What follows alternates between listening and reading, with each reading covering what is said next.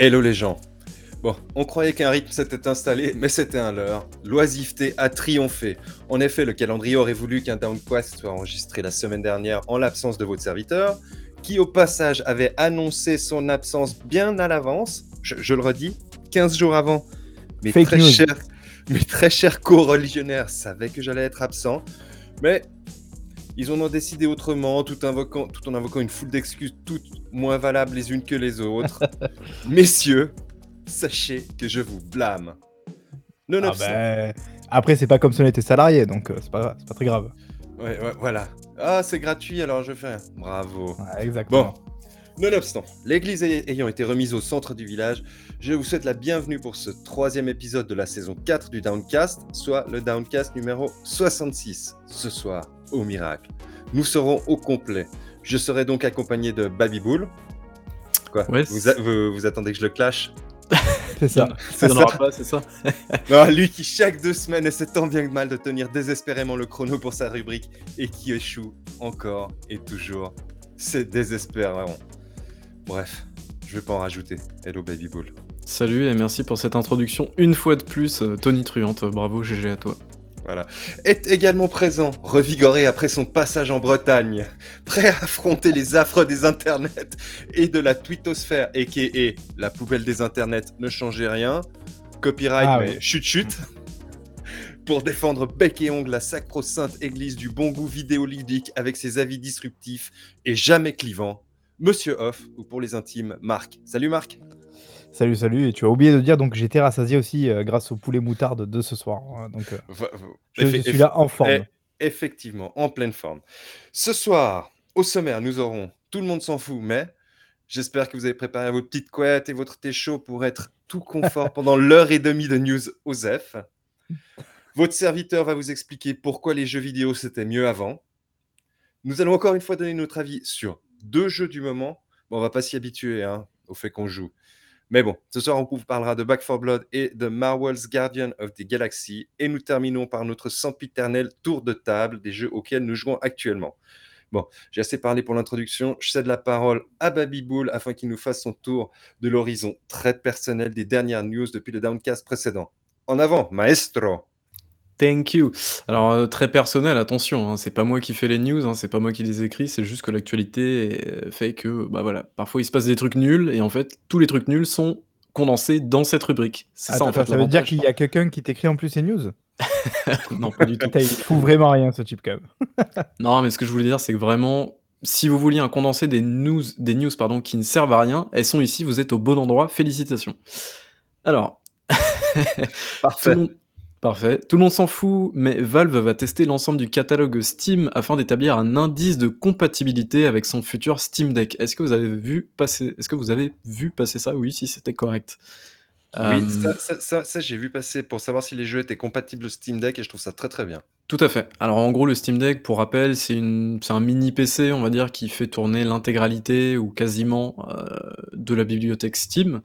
Euh, le truc, c'est que, bah, en fait, Steam, c'est je pense, c'est pas un secret de polichinelle, c'est une véritable poubelle. En fait, il y a de tout et de rien. et donc, en fait, ça va être compliqué pour savoir si un tel ou tel jeu peut tourner sur le Steam Deck de manière convenable ou non. Donc, Steam a mis en place des, petites, petits icônes, en fait. Je crois qu'il y a une flèche verte, il y a une flèche comment dire, un point d'interrogation et euh, un autre qui dit, bah, en gros, euh, voilà, le jeu, il a pas enfin, il manque d'informations sur la compatibilité par rapport au, matériel.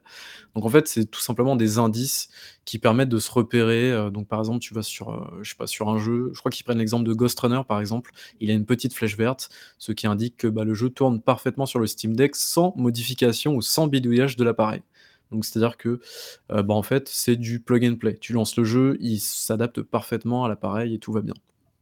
Et après, il y a d'autres indices qui indiquent que, bah, par exemple, le jeu ici, est jouable, sauf que bah, il y a des petits trucs qui, peuvent, qui peuvent ticker. C'est-à-dire que bah, il va falloir peut-être que tu modifies certains trucs et tout ça. Comme c'est un PC, voilà, je pense que tu vas pouvoir le bidouiller. Ça va être assez intéressant. donc voilà, je trouve le truc assez intéressant. Le truc qui est quand même assez ouf, c'est que Valve va passer l'intégralité de son catalogue au peigne fin pour savoir si un jeu est compatible ou non avec le Steam Deck. Donc moi je trouve ça complètement ouf, sachant le nombre de jeux qu'il y a, et surtout le nombre de jeux qui sortent tous les jours et qui continuera à sortir. Donc je enfin moi je trouve ça dingue. Je sais pas vous, mais ça c'est c'est très bien. Mais en tout cas, voilà, ça c'est gage quand même de qualité et qu'ils sortent pas le produit tel quel, ils balancent comme ça en pâture au public. Donc, mine de rien, ça reste assez chouette tout le monde s'en fout, mais God of War est officiellement annoncé sur PC pour une sortie le 14 janvier 2022. Est-ce que ça vous excite ou pas du tout? Moi, je trouve que c'est très, très cool, euh, bah, bah, aussi, euh, je je veux pas divulgacher, je pense que tu vas parler de l'autre annonce PlayStation. Euh, le le branding ou pas? Le PlayStation parce qu'ils ont ils ont lancé leur nouvelle marque, PlayStation PC Ah oui, et et je trouve ça très bien, moi, C'est vrai qu'avant, ils étaient inscrits sous, PlayStation Mobile Inc., je crois et et du coup, là, ils ont voilà, c'est juste un petite, petit renommage, en fait, tout simplement. Je pense que c'est juste pour ancrer réellement leur présence sur le marché du PC, donc voilà, c'est cool.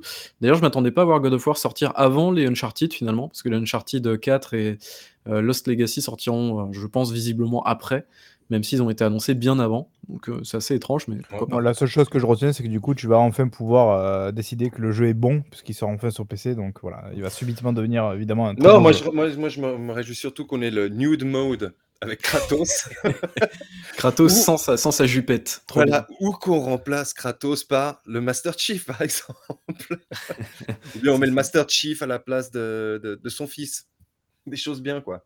C'est vrai, c'est vrai, c'est vrai.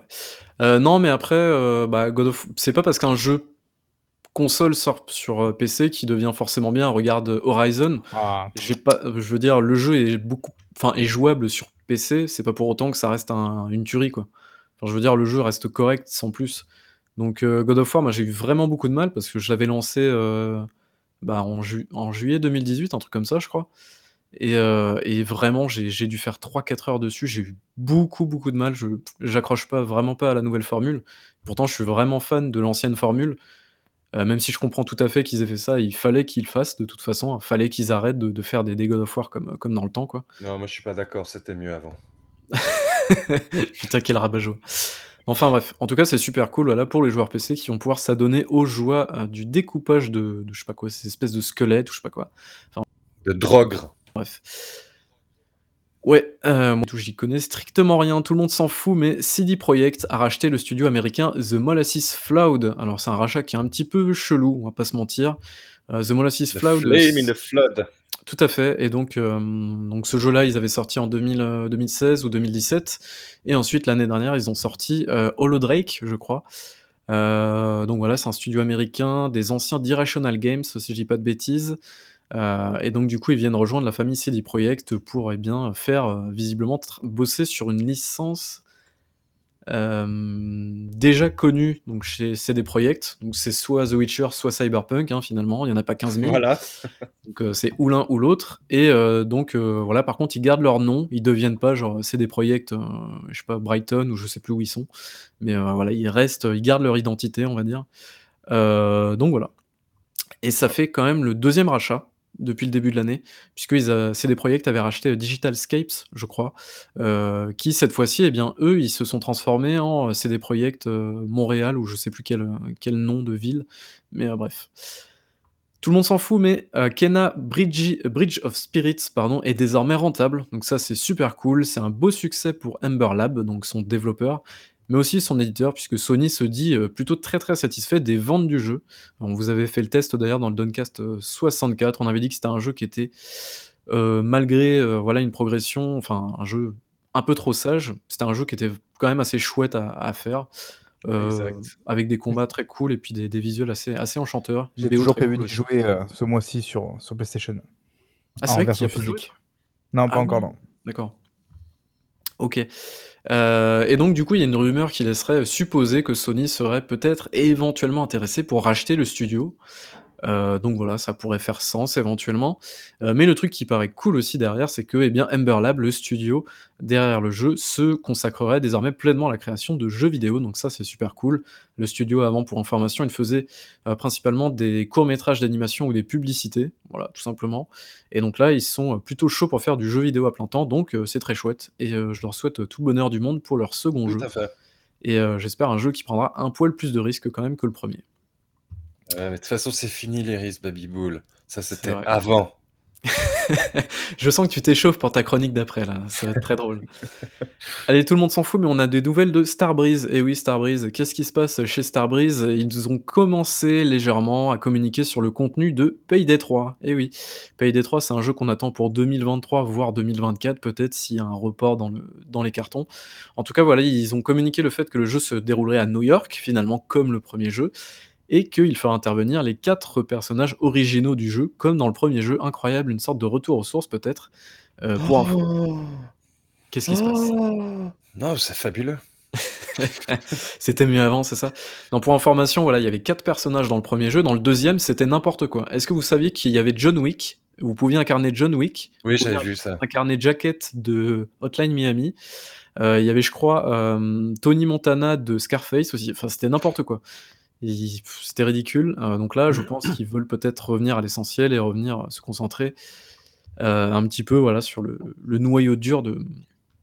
sur un jeu qui était frais pour les, les true gamers, le premier Payday, pas le Payday 2. Quoi. Ah ouais, non, mais le premier Payday, moi, c'était un, c'est un truc. J'adore ce jeu. Il est vraiment génial. Le, le 2, c'est une merde, mais le premier, il est, il est vraiment génial. Du coup, c'est le moment de rappeler que je préfère le 2 que le premier. Évidemment, parce que tu peux customiser ton masque, c'est ça, gros kikou. Non, je l'ai trouvé, je sais pas, plus cohérent, plus sympa, plus friendly, je sais pas, j'ai préféré. Oui, c'est ça. Donc le premier pour les true gamers, le deuxième pour les kikou, on est d'accord. Allez, tout le monde s'en fout, mais Jesse McCree se nomme désormais Cole Cassidy dans Overwatch. Alors pourquoi un tel changement de nom? Eh bien, Jesse euh, McCree est une vraie personne dans la vraie vie. C'était une ancienne personne de Blizzard, puisque mhm. eh bien cet été, elle est, euh, elle est tombée sous le feu des, sous le feu des projecteurs, on va dire ça comme ça, euh, pour diverses affaires de harcèlement et tout ça. C'est une, une victime du wokisme. voilà, tout à fait. Et de la cancel culture. Tout à fait. Merci beaucoup, euh, mon cher. Euh, non, j'allais dire un nom, mais non, on va pas le dire. Euh, en tout cas, voilà. le personnage donc s'est renommé. Ils ont fait une vieille pirouette un peu scénaristique en mode. En fait, son vrai nom c'était ça. Donc voilà, c'est passionnant. Mais il n'y a, pas eu un problème aussi avec le nouveau nom? Ah, j'en sais, je sais pas du tout. Je t'avoue, j'ai pas, j'ai pas vu. Ah, il faut que je vérifie ça. Honnêtement, un peu osé. Hein. Ça dit quelque chose à nos auditeurs? Il me semble qu'il y a eu un problème aussi avec le nouveau nom. Mais bon.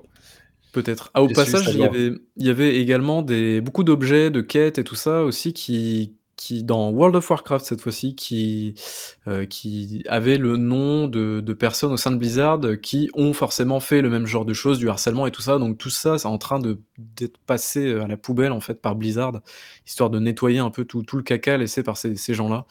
Donc, euh, donc voilà, gros nettoyage et au, passage chez Blizzard, eh bien, ne voyez aucun, de, de, aucun nouveau jeu du coup sortir chez eux ni en 2021 et visiblement ni en 2022. Et ça, c'est quand même assez fou. Pas de Diablo 4 ni de Overwatch 2 pour 2022. C'est c'est terrifiant un peu leur. c'est fantastique parce que du coup, ça veut dire que sur euh, l'ensemble de l'entité Activision Blizzard, il y a littéralement que Call of qui va sortir. C'est ça. Et ça marche pour eux, et ils font leur blé avec ça, et ils sont multimilliardaires euh, tous les ans avec ça. Tous les studios de Activision, ils font que du Call of, et du coup, vu que Blizzard, apparemment, ils sont en.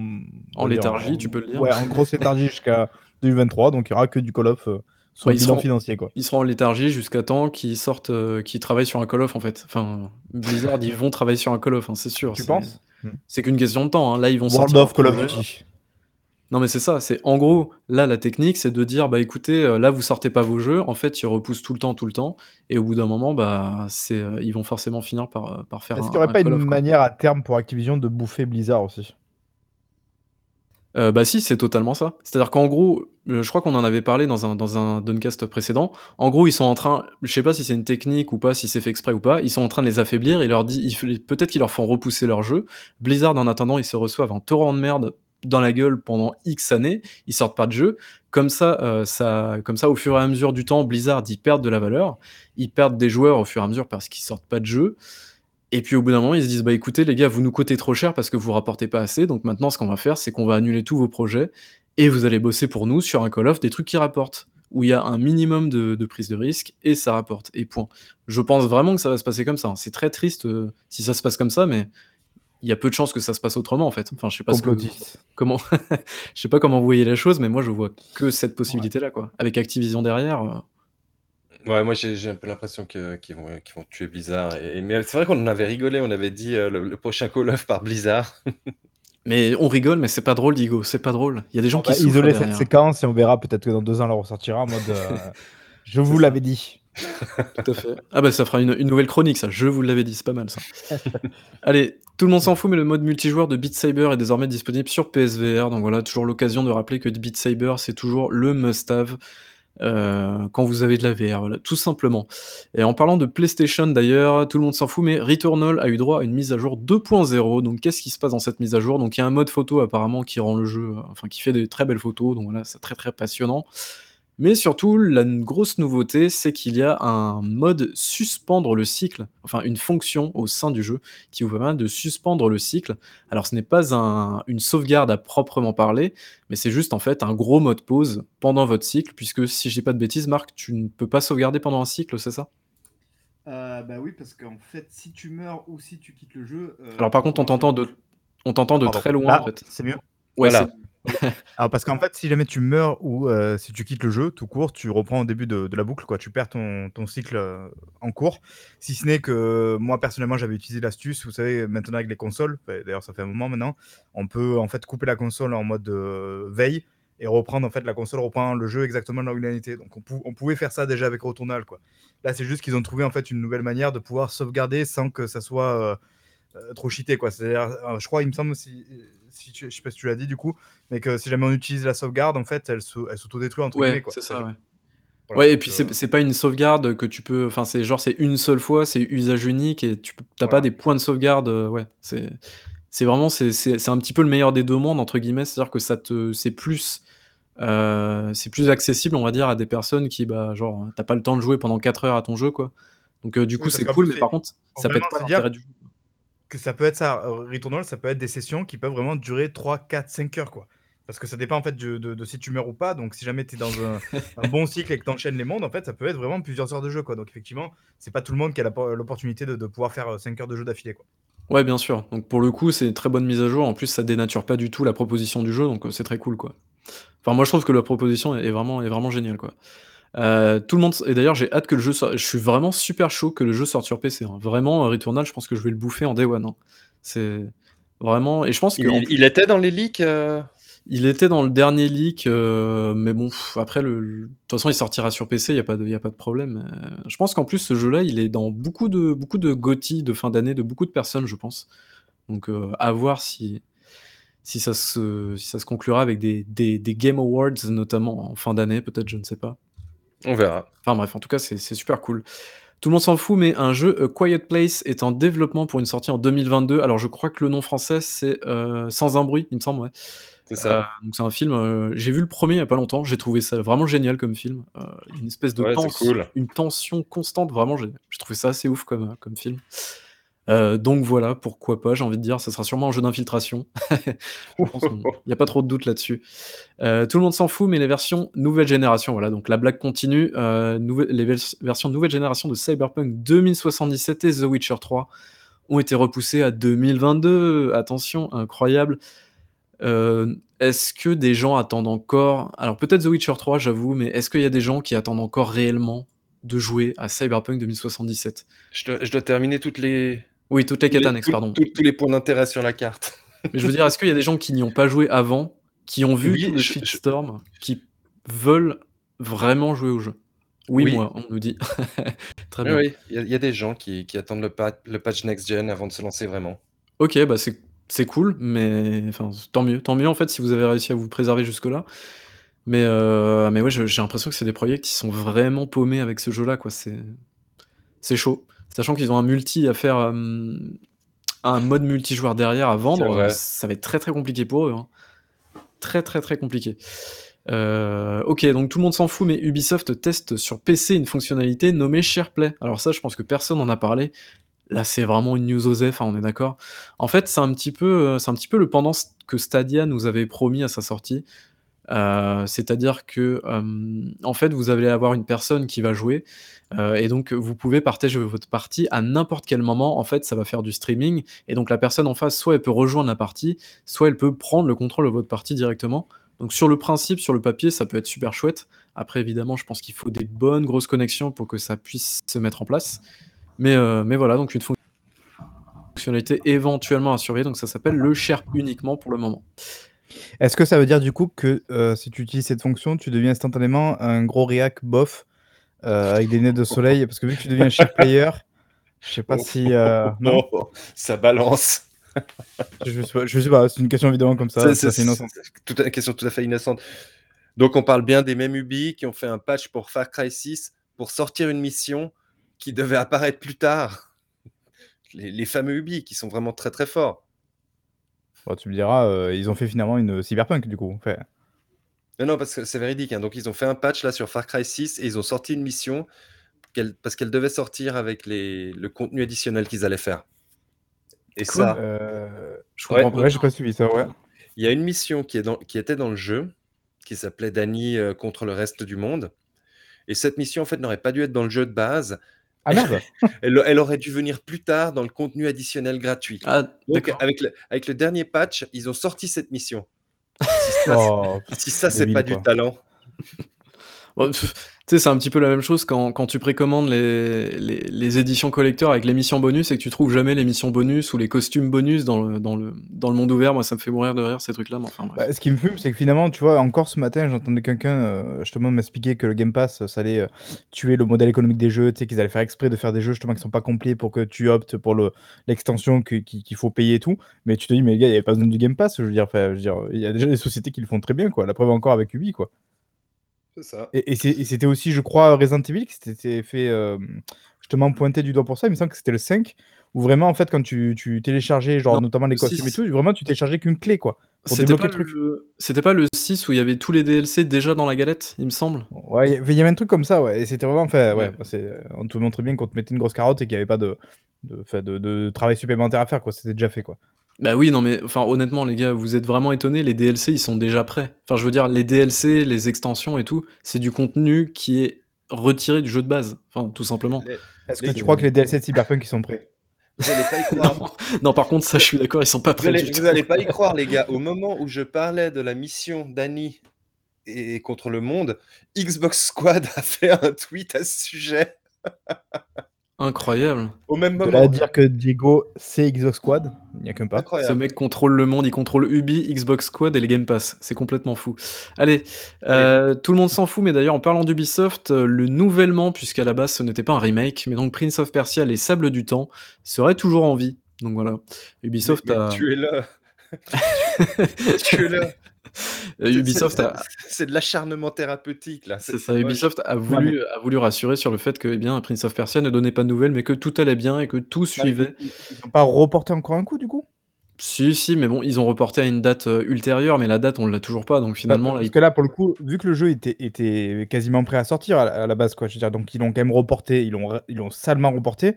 À un moment donné, il va falloir qu'ils admettent qu'ils l'ont juste rebooté, en fait, le jeu, quoi. C'est Mais pas possible. Oui, mais je crois que c'est ça, parce qu'à la base, en fait, le jeu n'était pas prévu pour être un remake. Je crois que c'était juste un bon gros remaster des familles, mais c'était pas très décevant. hein. Non, Bah même ouais. pas, parce que je crois qu'ils ont refait le truc, mais que c'était juste moche, quoi. On aurait, on aurait dit vraiment un jeu encore de, de la PS3 ou un truc comme ça, quoi. C'est- c'est dingue je- parce que pour le coup, je trouve que c'est vraiment un jeu qui aurait de la gueule avec un vrai beau remake en gardant vraiment l'esprit d'origine et tout, parce que c'est, je pense qu'encore aujourd'hui, c'est un jeu qui est intéressant, quoi. Oui, très clairement, c'est clair. Euh, mais voilà, bon, en tout cas, le jeu est pas prêt de sortir, ça c'est une, c'est une certitude. Et toujours pas de nouvelles d'ailleurs du porté disparu Skull and Bones. Voilà. Euh, allez, tout le monde s'en fout, mais la marque Oculus va disparaître euh, début 2022 pour laisser sa place à Meta. Donc, on ne parle plus d'Oculus Quest, mais de MetaQuest. Effectivement, voilà, suite à l'annonce de Mark Zuckerberg, donc le patron du groupe Facebook. D'ailleurs, ce groupe Facebook ne s'appellera plus euh, groupe Facebook, mais tout simplement Meta. Voilà, un petit peu pour, euh, pour comment dire, euh, pour aller un petit peu de l'avant et aller dans le sens où voilà, ils veulent faire un truc métavers, ma- tous ces trucs-là, en gros, regrouper tout ça dans un monde virtuel, tout ça, tout ça, machin, Ouais. machin. Bah, tu vois, finalement, quand ils avaient récupéré Oculus, du coup, donc évidemment, on avait pensé en tout premier lieu à, à juste Facebook qui faisait du jeu vidéo VR classique, comme on peut, on peut déjà le voir. Mais en fait, il y avait aussi, du coup, finalement, cette stratégie-là à long terme avec euh, le Bien fait qu'ils vont sûr. utiliser de la techno pour, pour ce fameux truc qui sera sans doute à terme plus important que, que le, le jeu vidéo en soi, quoi. Ah bah, bien sûr, bah, c'était ça sur- depuis sur- le début. on, a, on a aussi, on a aussi appris qu'ils ils vont complètement revenir en arrière sur le fait qu'on puisse utiliser l'Oculus sans Facebook. Et ça, c'est Ah. une excellente Oui, nouvelle. non, alors attention, tu auras plus besoin d'un compte Facebook, tu auras peut-être Voilà. besoin d'un compte Meta, je pense. Ah, ils sont malins. Vous n'avez pas Ah, besoin de compte Facebook, vous avez besoin d'un compte méta, ouais, malin. Mais enfin, ils font ça honnêtement parce que la marque Facebook, elle, est, elle a une très très mauvaise réputation depuis, euh, depuis quelques années maintenant. Notamment avec. pas, euh, hein. Je pense que c'est juste qu'ils ont une vraie stratégie, euh, tu vois, à très très long terme euh, et Non, truc très non. global, et juste que Facebook, c'est vraiment une infime partie de ça, quoi. Donc autant finalement euh, juste, bah, tu vois, par exemple, pourquoi Google l'aurait fait, parce qu'ils l'ont fait aussi, où ils se sont renommés Alphabet, je crois que c'est ça. Alphabet, ouais, c'est ça. Ouais, voilà. Genre, et du coup, tu vois, et alors que là, pour le coup, Google a pas spécialement une mauvaise image, tu vois. Enfin, c'est un truc qui est tellement fort que tu peux pas t'en passer, quoi. Donc non, je pense mais- que c'est juste une, je pense que c'est au-delà de ça, quoi. Je pense que ça n'a rien à voir avec l'image. hein. Ah, si, si. Moi, je pense qu'il y a un peu des deux. Il y a du, en fait, c'est ils, ont, ils saisissent l'opportunité parce qu'ils se disent euh, c'est bon, on prend le train en marche. Et là, c'est le moment parce qu'en plus, euh, bah voilà, il y a les élections. On a foutu la merde dans, enfin, nos algorithmes ont foutu la merde dans les élections euh, présidentielles américaines, tout ça, tout ça. Enfin, après, c'est vraiment du sociétal, de la tech et tout ça. On va peut-être Moi, je pas peux pas m'empêcher de mais- penser au film, euh, enfin, au film euh, AUX euh, Terminator, où euh, il y en a beaucoup qui te montrent, le moment où l'humanité a basculé avec Skynet et tout, tu vois. Je sais pas pourquoi, j'ai un gros feeling dans ce sens-là, tu vois. Je me dis, genre, c'est peut-être un événement que dans 50 ans, on se dira, putain, c'est là que tout est parti en couille, tu vois. Ils ont Ouais. annoncé leur truc et depuis, voilà, on est dans la Mais en merde. vrai, euh, en vrai, voilà, s'il y avait une conférence Oculus Connect, je crois, il y a eu des annonces, mine de rien, parce que voilà, là, on parle de Facebook et tout, il y a eu des annonces qui sont très étranges, notamment un euh, GTA San Andreas en VR. What the fuck, Mm. les gars? D'où vous, d'où vous nous sortez ça? Enfin, c'est, c'est complètement n'importe quoi. Euh, et puis, euh, bah, en fait, Resident Evil 4 VR, c'était pas plus. oui, non, c'était n'importe quoi hein, aussi. donc, Mais apparemment, enfin, vis- visiblement, alors, outre le fait que le jeu soit une merde infâme, en fait, le portage VR, apparemment, est absolument, enfin, c'est un truc de ouf pour un jeu de 2005, en fait. Genre, les mecs, ils t'ont refait un jeu dans un jeu Attends, déjà attends, existant. parce que est-ce que ta source c'est l'ORAF aussi donc, euh, non, mais- ok, bon, j'avoue, ma source est nulle. Ok, allez, c'est bon, on arrête tout. Euh, non, mais voilà. Et non, et du coup, ce qui compte vraiment faire, c'est voilà, appuyer, comme tu le disais, Diego, l'aspect social et vraiment, c'est créer des avatars à l'intérieur. Il y a des mini publicités qui sont là aussi. C'est vraiment, en gros, euh, ce, Mmh, ce que veut faire, plaît. Ce que, bah, voilà, ce que veut faire virtuel, Facebook. c'est Ready Player One, quoi. Ouais, voilà, hein. c'est tout à fait ça. C'est exactement ce que j'allais dire. C'est l'oasis de Ready Player One. C'est exactement ça. C'est créer un monde virtuel où les gens restent à l'intérieur. Et, euh, et d'ailleurs, j'ai vu une citation assez drôle à, ce- à- à ce propos-là. Et je pense qu'on va terminer là-dessus pour le, enfin, le MetaQuest maintenant. Euh, c'est qu'en gros, Facebook a ruiné le virtuel. Maintenant, il vient euh, ruiner le réel avec son méta. Bah, j'avais cru voir, alors euh, peut-être que certains sont plus au courant que moi, qu'en fait ça, s'inspirait au-delà donc de Ready Player One ou, ou des trucs qui sont tirés de Ready Player One, d'un bouquin, je crois, qui s'appelle Snow Crash. J'avais cru voir ça. Alors je sais plus le nom de l'auteur par contre, où euh, justement à l'intérieur c'est l'histoire d'un mec qui vit dans un monde euh, comme ça parallèle, tu vois, où le mec il a un super appartement de ouf et tout en virtuel, alors qu'en vrai euh, c'est c'est un mec précaire quoi. Et, et apparemment ça s'inspire vraiment de ça, au point, je crois que ça date de mi-90, un truc comme ça, et au point que le nom métaverse justement c'est c'est dans le, le bouquin quoi. Ouais, apparemment, c'est le, c'est le gros truc de, de- d'à peu près tout le monde. C'est tout le monde veut faire du métavers. Maintenant, Fortnite a été le premier, visiblement, d'après ce que j'ai Mhm. compris. Et euh, là, en gros, tout le monde veut, veut, veut aller là-dedans, quoi. Parce que c'est, c'est le but. Et comme ça, tout le monde garde les gens un petit peu captifs dans, dans cette euh, gros univers connecté, quoi. Ah, Neil Stephenson, exactement. Merci, euh, Commodus. Ok, euh, allez, dernière news, tout le monde s'en fout, mais le 31 janvier 2022, vous ne pourrez plus vous connecter au serveur de Harry Potter Wizards Unit. Alors c'est très étonnant parce que ça fait partie un petit peu... Non, non c'est pas vrai, je m'en fous. Non mais voilà, ça faisait partie des, jeux, bah, un petit peu comme euh, Minecraft euh, Earth, je crois. Euh, voilà, je pense qu'ils ont un petit peu souffert de leur, de leur période de sortie, donc c'est-à-dire en pleine pandémie.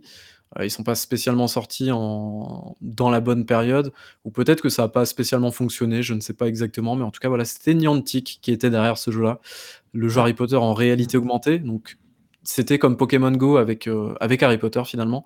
Et euh, bah, ça n'a pas pris. Donc euh, finalement, eh bien, euh, le jeu sera retiré du, des stores euh, au téléchargement début décembre et donc les serveurs seront fermés le 31 janvier 2022.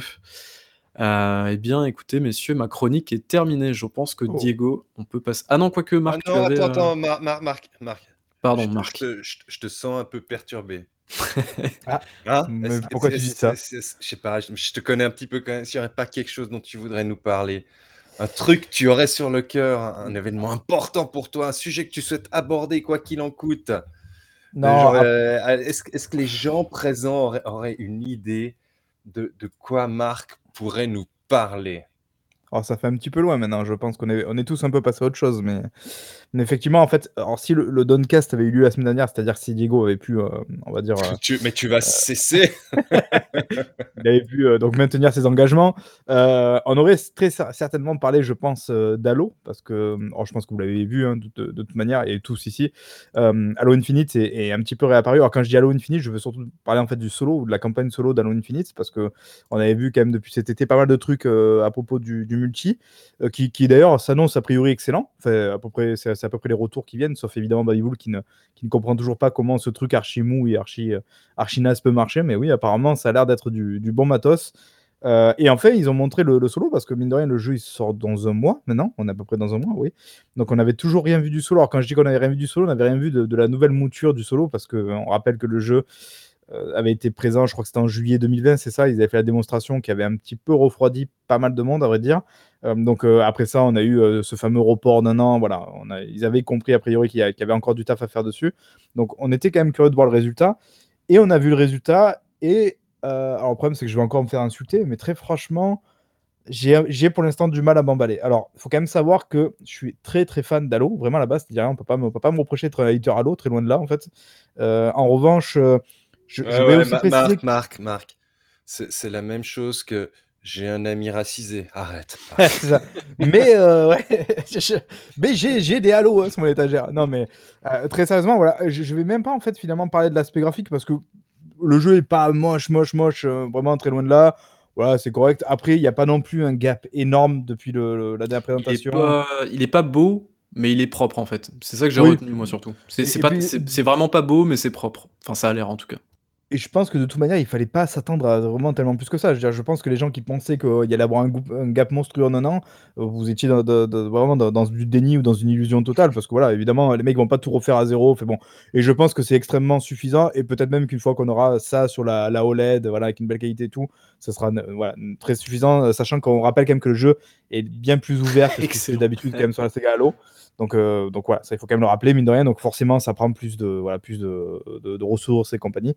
Euh, après moi, là où ça m'a plus embêté, je crois que vous me rejoignez notamment, il me semble, Diego et je sais pas Babi, sur le fait que je trouve que le- la vidéo en fait était mal foutue, elle était mal présentée et je trouve que. C'est absolument pas sexy la manière dont ils ont présenté ça. On dirait qu'eux-mêmes ils y croient alors- pas quoi. Effectivement, moi j'ai- vite trollé sur la voix off que je trouvais vraiment pas sexy pour, pour une présentation de Halo. Ah grave. On La- dirait la- qu'elle on dirait qu'elle lit un prompteur quoi. Voilà, puis, puis on, on, on la sent pas motivée. Euh, je sais pas, il manquait un truc, il, manquait de l'engouement. C'est vraiment, ouais, c'est ça, Marc. T'as l'impression qu'elle lisait un prompteur et que ça a été fait à l'arrache. En fait, ils ont fait un peu, un- ils ont montré la campagne à l'arrache parce qu'ils se devaient de la montrer. Voilà. Parce, parce que Bah, je pense vraiment que de ce qu'on a vu, je pense qu'il y avait moyen de faire mieux que ça. Quoi. Et, et vraiment, et je trouve que c'est un peu finalement le leitmotiv de, de, de tout le projet depuis le début. C'est-à-dire que je, je, je pense pas que ça soit si terrible que certains ont pu le prévoir ou que même moi j'ai pu avoir des inquiétudes vraiment qui étaient sérieuses à certains moments. Mais, mais je pense qu'en fait, ces mecs, c'est comme s'ils n'arrivaient pas à vendre leur truc ou alors qu'ils y croyaient pas ou alors qu'eux-mêmes, ils savaient pas trop en fait ce qu'ils étaient en train de faire. Il y a vraiment un côté, je trouve, pas amateur, ce serait fort. Surtout que je trouve que toute la partie multi a été globalement bien, bien fichue, bien présentée et tout. Là, là ça allait quoi. Mais, mais j'ai vraiment l'impression que des fois, il, il- en fait, j'arrive pas à lire. Voilà, j'arrive pas à lire le- le- la logique de, de 343 Industries ou de Microsoft avec ce jeu Bah, jusqu'au bout. Et en fait, j'en suis au stade où en fait, là, je me dis juste, je vais juste attendre d'y jouer en fait maintenant parce que vraiment, j'y comprends plus rien quoi. Voilà, j'en suis là. Microsoft en même temps. Enfin, je veux dire, Microsoft, euh, ils ont ils ont du mal. Euh, Regarde, ils ont eu encore du mal avec euh, Windows 11 il y a un mois, donc.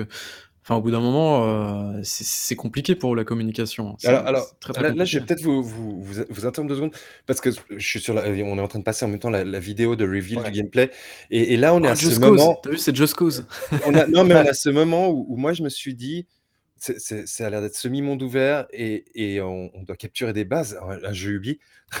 Ouais. Là, tu te dis merde, Et- c'est Far Cry en fait, quoi. Et- Non non non non, mais en fait ça m'a surtout fait réaliser quand je vois ce gameplay que que le, le fait que le, la coop ne soit pas là à la sortie, ben, je trouve un peu dommage quand même. Parce que ça, c'est le genre de truc où, où tu sens que tu peux te marrer entre potes à, à faire de la capture de base, etc.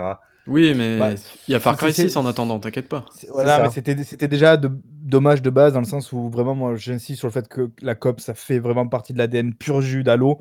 Donc vraiment, on pourra pas m'enlever que ne pas, ne hum, avoir la COP à la sortie, c'est quand même un gros manque. Le ray tracing à la rigueur, parce qu'il sera pas là non plus à la sortie. Bon, c'est- chiant dans le sens où on avait attendu un an de plus et tout pour le jeu et voilà, mais, mais dans, le, fondement, c'est pas très grave. Là, franchement, la COP, c'est quand même plus compliqué. Surtout effectivement, comme tu dis, a priori, le système de jeu qui est relativement nouveau quand même pour Halo semble plutôt bien s'y prêter. Après, là aussi, où, même si j'ai des, réserves voilà, sur mes inquiétudes, euh, je suis un peu inquiet. C'est dans le sens où je me dis, putain, si c'est ça le reboot d'Halo, euh, je, je dis pas que j'attendais un truc euh, extraordinaire, jamais vu et tout, mais je me dis, pour moi, Halo, c'est quand même censé être un peu la, figure de proue de, Microsoft, c'est-à-dire que c'est censé montrer un peu la voie en fait aux autres. Et, là, tu te dis juste, bah, effectivement, tu l'as dit, euh, micro, Babi, même si évidemment c'est fait un peu sur le temps de la plaisanterie, on a vraiment quand même l'impression de voir un skin Halo sur du Far Cry, voire un peu du Just Cause parce qu'elle grappin. Euh, J'espère quand même que c'est plus que ça, quoi. J'espère qu'ils nous en gardent un peu sous le coude, c'est ce qui est possible. Mais Et après, au-delà de ça, peut-être qu'une fois que tu joues avec l'ensemble et que vu, vous avez vu la manière dont tout est fait, peut-être que j'aurai moins d'inquiétude. Je me dirais, bah, en fait, ça va, ça marche bien. J'espère en tout cas, parce que tout à quoi qu'il arrive, j'y jouerai évidemment de- Day One. Euh, mais voilà, je, je vous cache pas que je suis quand même pas full rassuré, alors que j'en ai vu certains évidemment sur Internet qui avaient l'air d'être extrêmement rassurés, même si je sais pas s'ils n'avaient pas déjà décidé avant même l'arrivée de la vidéo qu'ils étaient déjà rassurés.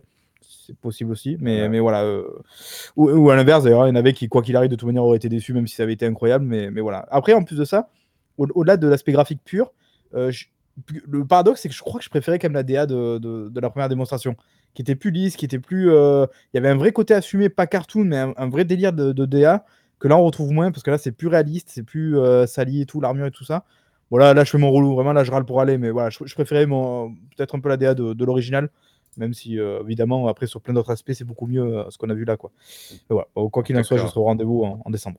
Tout à fait. Et euh, je voulais juste rebondir sur quelque chose que tu avais dit avant, quand tu parlais de reboot. Moi, il me semble plutôt que c'est la fin de l'arc avec, avec euh, 117, ce Halo-là. Non, je crois pas. Je crois qu'ils sont. Mais déjà, je, je pense que ce jeu sera le seul de la génération, le seul Halo, je parle. Je pense qu'ils sont vraiment partis sur un truc un peu presque à la Sea of Thieves avec un truc qui évolue. Ils vont rajouter encore et encore du contenu. Il me semble d'ailleurs qu'ils l'ont dit, hein, qu'ils s'en sont, pas ca- cachés. Surtout qu'à la base, on était quand même censé avoir entre guillemets Halo 6, parce que le 4, le 5, qui étaient en fait les deux premières parties d'une trilogie, donc c'était censé être Halo 6. Alors, si j'ai bien suivi, on va quand même voir la, fin de l'histoire, parce qu'il y a un truc un peu spécifique avec Cortana et tout ça. Mais voilà, ça s'appelle pas Halo 6, quoi. Ça s'appelle Halo Infinite. donc Il y a un côté un peu. On veut reprendre un peu le truc à la base, on veut, on veut faire voilà, un truc un peu plus gros, un peu plus. Mais si, après, ça a été assumé, hein, qui, qui voulait, euh, qui voulait un peu euh, dépoussiérer la, la franchise, dépoussiérer, tu vois, un peu euh, ce qu'a fait aussi God of War, on en parlait tout à l'heure. Mais sauf que je me dis, moi, moi j'attendais, voilà, quand j'ai vu ces déclarations il y a maintenant peut-être 4 ou 5 ans, je me disais, putain, ouah, je me languis de voir ce qu'ils vont faire, quoi. Comment les mecs, ils vont faire réimaginer le truc et tout. Et au final, tu te dis, en je- fait, je- votre manière de, de, nous représenter le truc, c'est juste de faire un open world avec des camps libérés. Franchement, pff, Je, je- je pense qu'on a, on a quand même tous été bern- bernés, c'est un bien grand mot, quand ils ont fait leur présentation hein, de, de, de leur, de leur moteur. Je pense que ça, ça nous a quand même passablement euh, mis dans l'erreur, cette première présentation du moteur. ouais, On c'est ce avait l'impression que ça allait notamment partir les mecs de- euh, dans, dans- dans une autre Ouais. direction. Alors, en réalité, on, on reste sur du Halo pur jus. C'est ce que disaient justement les, les mecs de, de Xbox One. Là, une fois de plus, on peut pas les cataloguer d'être euh, hater Xbox pour le coup. Euh, et ils ont raison. Alors, c'est pas tant sur l'aspect graphique, moi, parce que déjà à l'époque, je trouvais pas que le moteur était ouf ouf. À fait. apparemment, les gens qui trouvaient ça incroyable, bon, ok, d'accord. Donc, à la rigueur, c'est même pas tant moi l'aspect graphique, effectivement, les notes d'intention qu'on a pu voir dans ce trailer, euh, on les retrouve pas en fait dans ce qu'on nous montre là, quoi. Donc, c'est-à-dire qu'on a vraiment, euh, tu le dis, l'impression qu'on nous a vendu autre chose en fait à la base. Tu parles du, du premier trailer où t'avais une biche et tout ça, non C'est ça? Ouais, voilà, exact, un vrai côté, genre, t'avais presque l'impression que t'allais allais vraiment être dans un truc, un univers genre euh, foisonnant de vie, euh, sauvage. Enfin, il y avait- il y avait un côté, je sais pas, avec la tente un peu façon, euh, euh, tu sais, militaire euh, en Afghanistan, en Irak, je sais pas quoi. Il y avait un côté un peu. Et tout ça, peut-être que ça y est dans le jeu final, mais c'est pas en tout cas ce qu'on a vu dans les derniers trailers. Oui, quoi. mais Donc, c'est- euh, enfin, honnêtement, c'est- c'est c'est le. C'est les trailers en fait, ça. C'est, enfin, les gars, Ouais, euh, ouais, je pense ouais. que vous avez assez d'expérience maintenant pour ne plus vous faire avoir par les trailers. Au bout d'un moment, Bien c'est sûr, mais c'est, c'est- je sais pas, c'est dommage, c'était un peu excitant, même si évidemment c'était aussi en plus un trailer qui était là pour, pour faire la démonstration du moteur, en fait, plus que du jeu en lui-même. Donc on peut se dire, bon, ben en gros, ils se sont juste servis d'un skin Halo pour faire la démonstration du moteur et, et c'était pas vraiment le jeu, quoi. Mais il y avait quand même le nom du jeu qui apparaissait et tout ça, donc tu vois, euh, je sais pas. Après, comme, Et- comme l'a dit euh, Pikachu, et je pense que c'est totalement vrai, euh, ils ont peut-être, ils étaient peut-être super chauds en fait 300, 343 Industries, et là MS est peut-être venu derrière et, et leur a toqué et, a dit bah écoutez les gars, euh, c'est bien, il est cool votre jeu, mais va falloir que ça tourne sur OneFat. Et peut-être qu'à à partir de là, ça les a peut-être. Oui, il y, a ça clairement, même si moi, je, pour moi, c'est pas un vrai argument. Euh, ça peut effectivement, je pense, un peu jouer. Euh, je rebondis juste vite fait ce que, ce que dit Pikachu, c'est très intéressant, effectivement. Après, quand ta communication, euh, en gros, est basée sur les fameux 12 teraflops de la console, où, vraiment, on rappelle qu'ils ont beaucoup insisté sur ça avec la Xbox, fait la, la Series X effectivement, quand après derrière, tu as ton truc qui est censé être un peu ton fer de lance, à pas une gueule incroyable, évidemment, tu sais que tu vas te faire chambrer sur ça. Évidemment, c'est sûr qu'il y a tout un contexte qu'il faut prendre en compte et qui joue. Après, là aussi où je veux réagir, c'est ce qu'a dit Commodus, parce que j'entends beaucoup ça, et pour moi, c'est une énorme bêtise. Je suis désolé, Commodus, je, t'apprécie beaucoup, mais pour moi, c'est une bêtise. Halo n'a jamais été une, claque visuelle, c'est faux, c'est juste faux.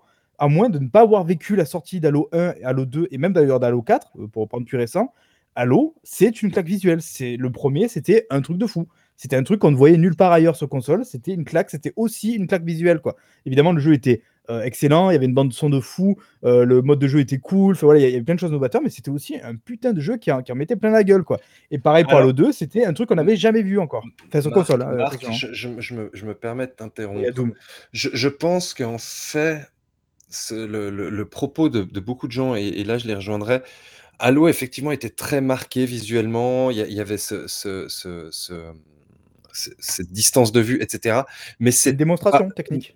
Non, non, c'était pas une vraie démonstration technique. Ah, extrêmement. Non, c'était non, on peut pas dire que c'était une vitrine techno comme un. Ah, mais si, mais si. putain, mais j'ai l'impression d'avoir vécu un monde parallèle, les gars. Mais si, justement, c'était le Gears de la première Xbox. C'est ça que les gens. Quand, quand Gears est arrivé, qui, qui, a impressionné tout le monde parce que ça a été le cas avec la 360, à l'époque, on disait c'est le Halo de la 360 pour dire aussi c'était la vitrine du jeu. C'est pareil. Et d'ailleurs, quand la One est arrivée, on attendait justement cette fameuse vitrine comme Halo, comme Gears, et, je parle bien du plan technique, quoi. Parce qu'il faut rappeler que la, Xbox, quand elle est arrivée, c'était une console qu'elle avait dans le ventre et qui arrivait face à une PS2 qui n'avait pas autant dans le ventre. La Dreamcast a, plutôt bien, euh, voilà, avait plutôt bien géré le truc. La GameCube, bon, euh, faisait le taf, et voilà, c'était pas forcément aussi. la, Xbox, on est venu, il y, avait, il y a eu un wow effect, il y a eu un wow, ok. Donc on peut avoir ça sur console, quoi. Et Halo, c'était la vitrine du jeu, et c'était vendu tel quel. Parce qu'en plus de ça, la chance qu'on a eue, c'est que c'était pas juste un Rise, quoi. C'est-à-dire qu'un Rise, euh, je, ne sais pas si vous voyez encore combien il est aujourd'hui, il est encore oh, magnifique. Oh, oh, Et Rise, on se calme. Hein. Il est quand même cool ce jeu. Non, non voilà, le, jeu est cool, mais je veux dire, c'est pas un jeu, tu vois, euh, franchement, qu'on retiendra pour son scénario, pour son gameplay, voilà. Alors qu'Halo était non seulement incroyable visuellement, et en plus, le jeu était bien dans, tous les aspects, quoi. Rise, je trouve qu'il a un scénario qui est cool. Alors calme-toi direct. T'es illisible comme personnage. Mais bon, voilà, ça vraiment, j'insiste parce que c'est vrai qu'après, par contre, avec le 3, et justement à l'époque, beaucoup de gens lui reprochaient le 3, enfin en tout cas ceux qui avaient joué au premier, c'est que le jeu n'était pas super beau. Le Halo 3, ça n'a pas été une claque, quoi. Et, justement, et c'était, on se disait, bah merde, fait chier parce que le 1, le 2 était ouf. Et là, vous nous sortez ça qui est quand même pas à la hauteur de la 360, en tout cas de, ce qu'on pouvait attendre à l'époque. quoi. Et je pense par contre qu'il y a beaucoup de gens qui ont découvert le jeu avec Halo 3 et qui, pour eux, en fait, effectivement, ont inscrit dans, leur disque dur que Halo, bah, de toute manière, c'est pas une claque visuelle parce qu'ils euh, ils ont découvert la, série comme ça. quoi.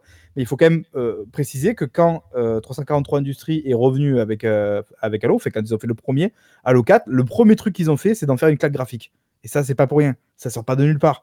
C'est parce qu'ils ont, pour eux, en fait, si tu veux, Halo, ça devait être une claque graphique, quoi. Donc voilà, donc euh, les gars, ça je l'invente pas, vous voyez, donc euh, voilà. Et d'ailleurs, le 5 était pas ouf, ouf en termes de radio, par contre, techniquement, il était hyper costaud le 5, hein. surtout pour de la One, qui était, qui était pas ouf euh, au niveau hardware.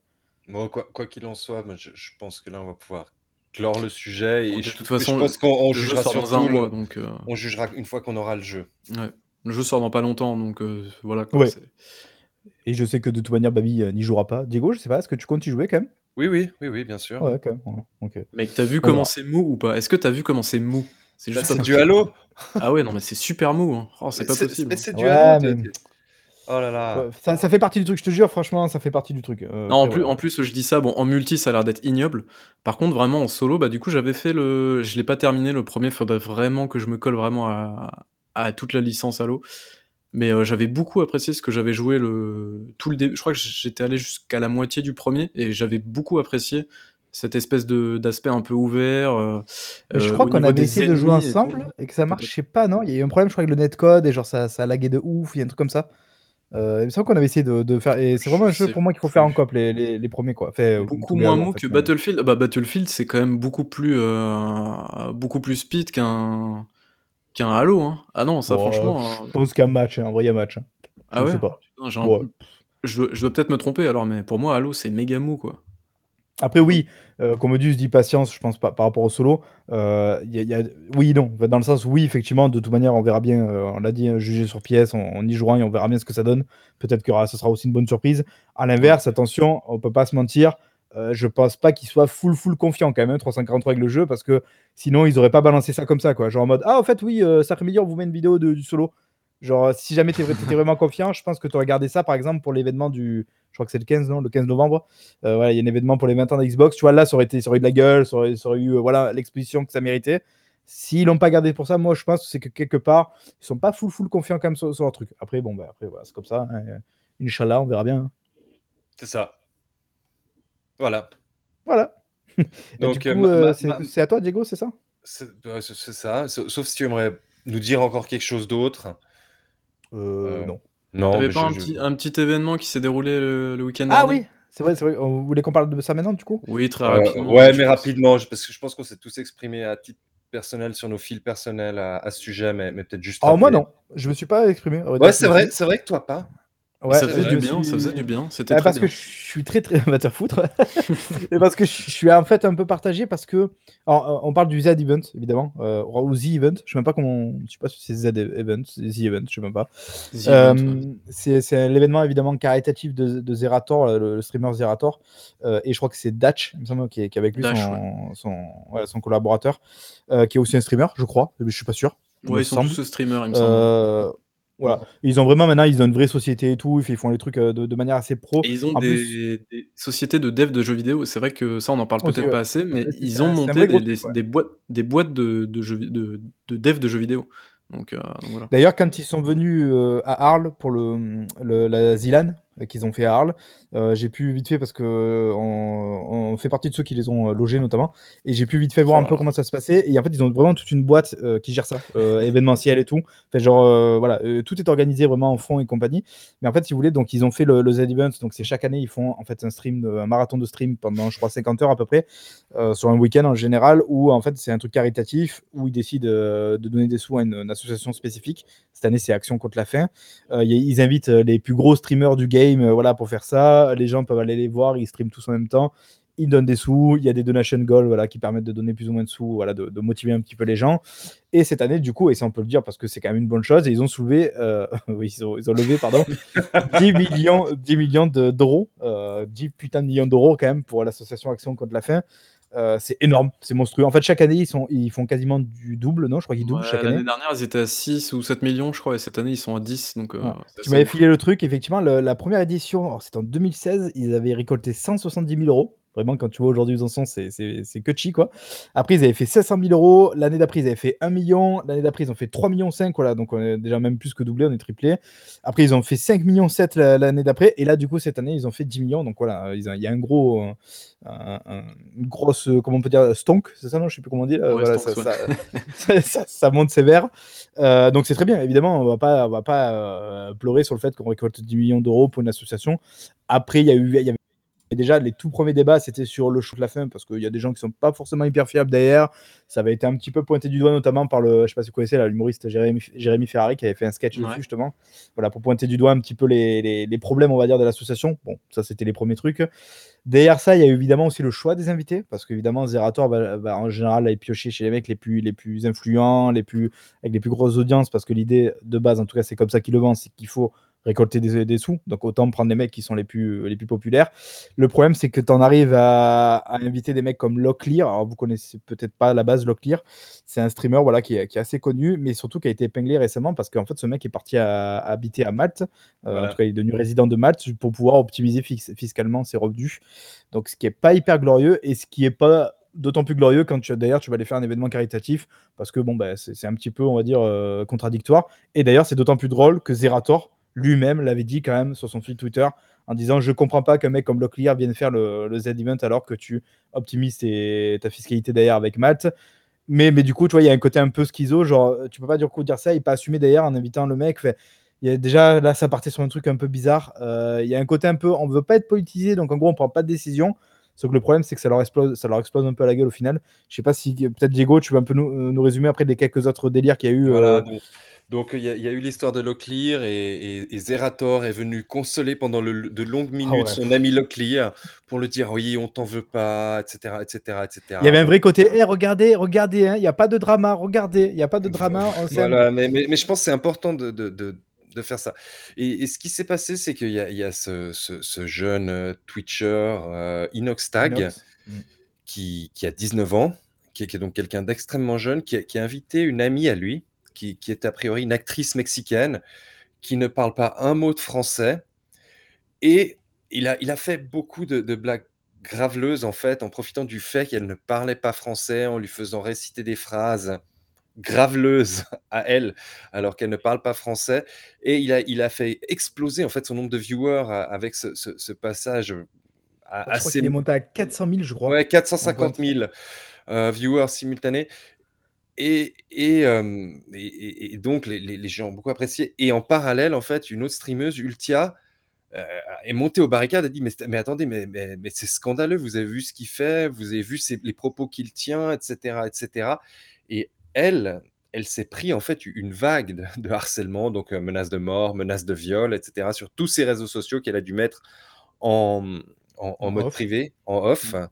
Euh, parce, parce qu'elle est, parce qu'elle est euh, intervenue en fait, parce qu'elle a dit euh, notamment aux organisateurs non mais ça va pas couper le, stream de l'autre, c'est vraiment pour, ceux qui n'ont pas du tout vu passer ça, faut vous imaginer vraiment comme tu as dit ce jeune donc qui a 19 ans, qui en fait est en live poussé en fait aussi par son chat parce que c'est ça aussi Elsa Diven, c'est il y a une sorte de ferveur en fait avec le chat, on voit le chat il arrête pas de défiler non-stop, il y a, il y a une vraie communion quelque part en fait entre le streamer, sa communauté, et voilà tous ces streamers en plus ensemble donc ça crée une émulsion en fait. Et, et en fait le mec s'est chauffé. Euh, il a appelé la meuf, il a dit Ouais, je t'ai pris un billet, tu viens pour la France demain matin et tout. Il y avait un côté voilà, un peu euh, euphorique parce que je pense qu'il était dans une euphorie en fait, euh, Inox, qui fait qu'il touchait plus sol, il se rendait peut-être plus compte de ce qu'il faisait, il se faisait embarquer par, par son propre chat.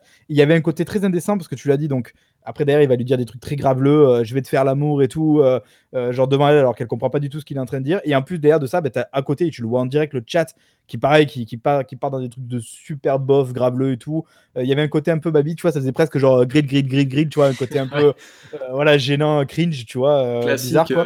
Les, les, les, mots classiques de Twitch, quoi, finalement. Ouais, ça et du coup, tu as en direct Ultia, Ultia, je sais pas comment on dit d'ailleurs, euh, qui réagit, qui, qui, dit effectivement en direct, et franchement, euh, voilà, moi je le dis et je le répète ici, elle a porté ses couilles, parce que voilà, elle a dit en direct, non mais en fait ce qui se passe là, c'est pas possible, c'est inacceptable, ça va pas du tout quoi. Et comme tu as dit, effectivement, il y a des mecs qui sont venus en mode genre, oh là là, elle fait sa rabat-joie, ça y est, c'est fun, on s'amuse, voilà. On, croirait, on croirait voir, tu sais, le, les, les, les, témoignages de Pierre Ménès et tout ça son égard. Exactement, voilà, tu vois, genre on peut plus rien dire, voilà, on était vraiment dans, dans, cette sphère-là, en fait, un petit peu habituelle, très, très masculiniste, on peut le dire, voilà, de, ce genre-là, quoi.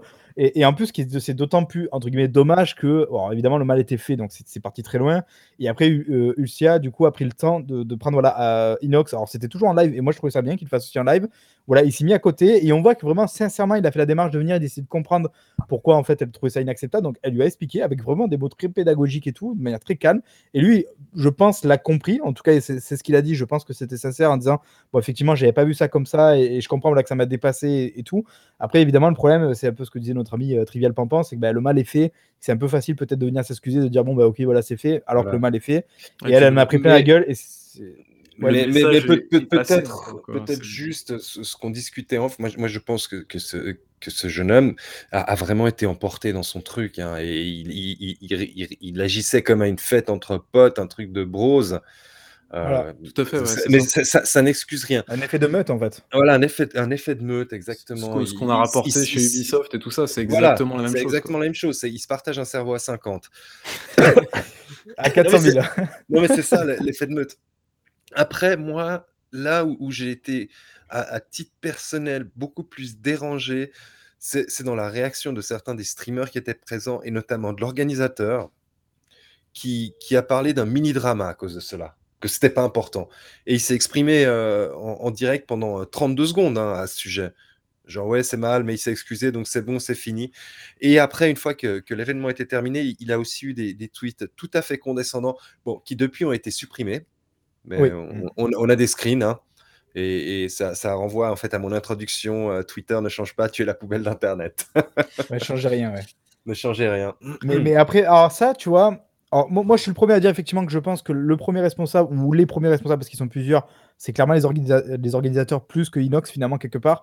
Euh, parce, et, que effectivement la manière dont il a réagi Zerator, euh, bon déjà ça montre a priori qu'il n'y a personne qui s'occupe de sa com, euh, je pense, et ça va pas du tout en fait. Même si je, voilà, je me mets à sa place, je me dis, tu sors quand même de trois jours à peu près de stream, sans compter voilà toute l'organisation et tout. Je pense que t'es, pour le coup, je veux bien croire que tu es complètement épuisé, tu vois, t'as t'as pas les idées en- euh, dans l'ordre, tu es épuisé et tout. Et je pense que c'était vraiment des tweets qui étaient très très maladroits, très malvenus, qui étaient tweetés à un moment, il fallait peut-être pas tweeter, euh, qui étaient naze. Clairement, ce qui est dit dedans est complètement naze. D'ailleurs, il a supprimé ça, ça veut bien dire ce que ça veut dire.